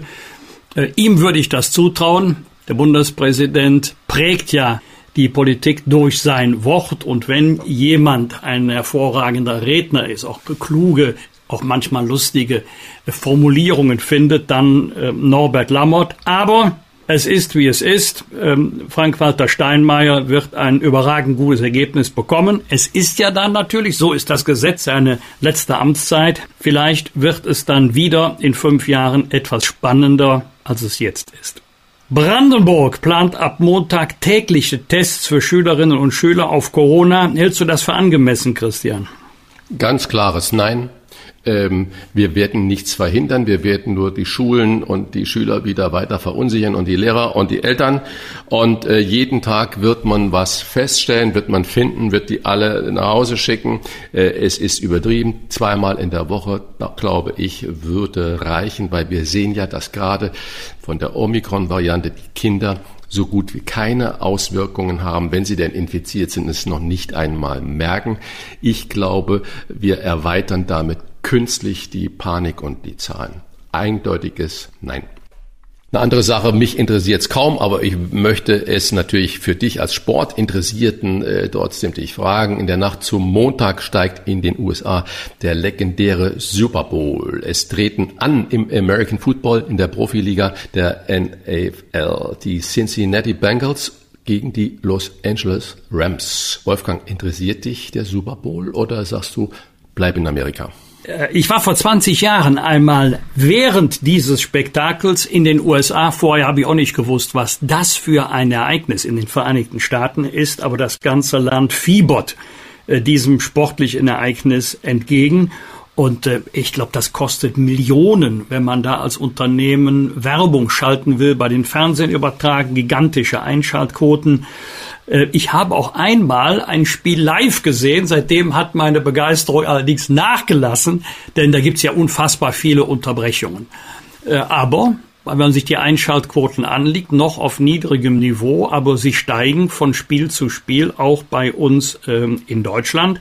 Aber kein Vergleich mit äh, dem Theater, was in den USA um dieses Ereignis gemacht wird, einschließlich der ganz wichtigen Frage, welche Künstlerin, welche Künstler treten im Rahmenprogramm auf. Dieses Mal Snoop Dogg, Anyman, Mary äh, Blige und Kendrick Lamar. Das habe ich ja, du kennst auch ja gelesen. Besser aus als ich. Nein, natürlich nicht, aber es ist mir aufgefallen. Am Montag steht eine Gerichtsentscheidung an bei der Klage einer Unternehmerin auf Unternehmerlohn wegen der erzwungenen Betriebsschließung wegen Corona-Hintergrund. Die Inhaberin eines Friseursalons aus der Nähe von Magdeburg fordert vom beklagten Land Sachsen-Anhalt rund 9.200 Euro Unternehmerlohn für zwei Betriebsschließungen wegen des sogenannten Corona-Lockdowns in 2020 und 2021. Die Klägerin hat Überbrückungshilfen für die Fixkosten in ihrem Betrieb, zum Beispiel Miete, Wasser, Strom und das ganze Zeugs, in Höhe von mehreren 10.000 Euro vom Staat erstattet bekommen. Ihren eigenen Lohnausfall, den sogenannten Unternehmerlohn, hat sie nach den gesetzlichen Regelungen nicht nicht erstattet bekommen. Wolfgang, deine Prognose, wie geht das aus? Hat der kleine Selbstständige, die Selbstständige überhaupt eine Chance, in dieser großen Mühle auch vom Staat eine Entschädigung für den ihm persönlich entgangenen Lohn zu erhalten? Also ich möchte die Klägerin ja nicht demotivieren und wenn du zu Gericht gehst, weißt du selten mit Sicherheit, was am Ende dabei herauskommt. Aber also mich würde es überraschen, wenn die Klägerin Recht bekäme, also ich möchte ja gar nicht Recht bekommen, sondern Geld, denn der Jurist fragt gerne nach der Anspruchsgrundlage für das Begehren. Ich sehe keine Anspruchsgrundlage, die gesetzlich wäre. Vertraglich scheidet ja hier aus, denn der Staat ist ja nicht Arbeitgeber, jedenfalls nicht in diesem Falle. Also äh, interessante Fallgestaltung, aber ich bin da eher skeptisch. Aber, jetzt kommt das ganz große Aber wir befinden uns ja auch bei den Fixkosten immer noch im Bereich der freiwilligen staatlichen Leistungen. Es gab ja selbst darauf keinen gesetzlichen Anspruch. Äh, und äh, wir haben auch darüber schon mal gesprochen. Da wird ja gerne dahingehend argumentiert, dass sich hier das unternehmerische Risiko realisieren würde. Also das Geschäft nicht öffnen zu dürfen aus Zwecken der Bekämpfung der Pandemie. Das sehe ich anders.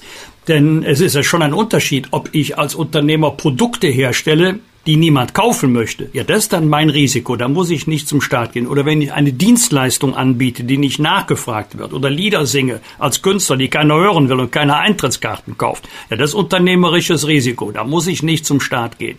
Aber wenn ich schuldlos daran gehindert werde, meinen Betrieb zu öffnen, wenn auch aus Gründen des Gemeinwohls, müsste es meiner Überzeugung nach eine rechtliche Regelung geben, unter welchen Bedingungen, in welcher Höhe, nach welchen Maßstäben, ist eine andere Frage.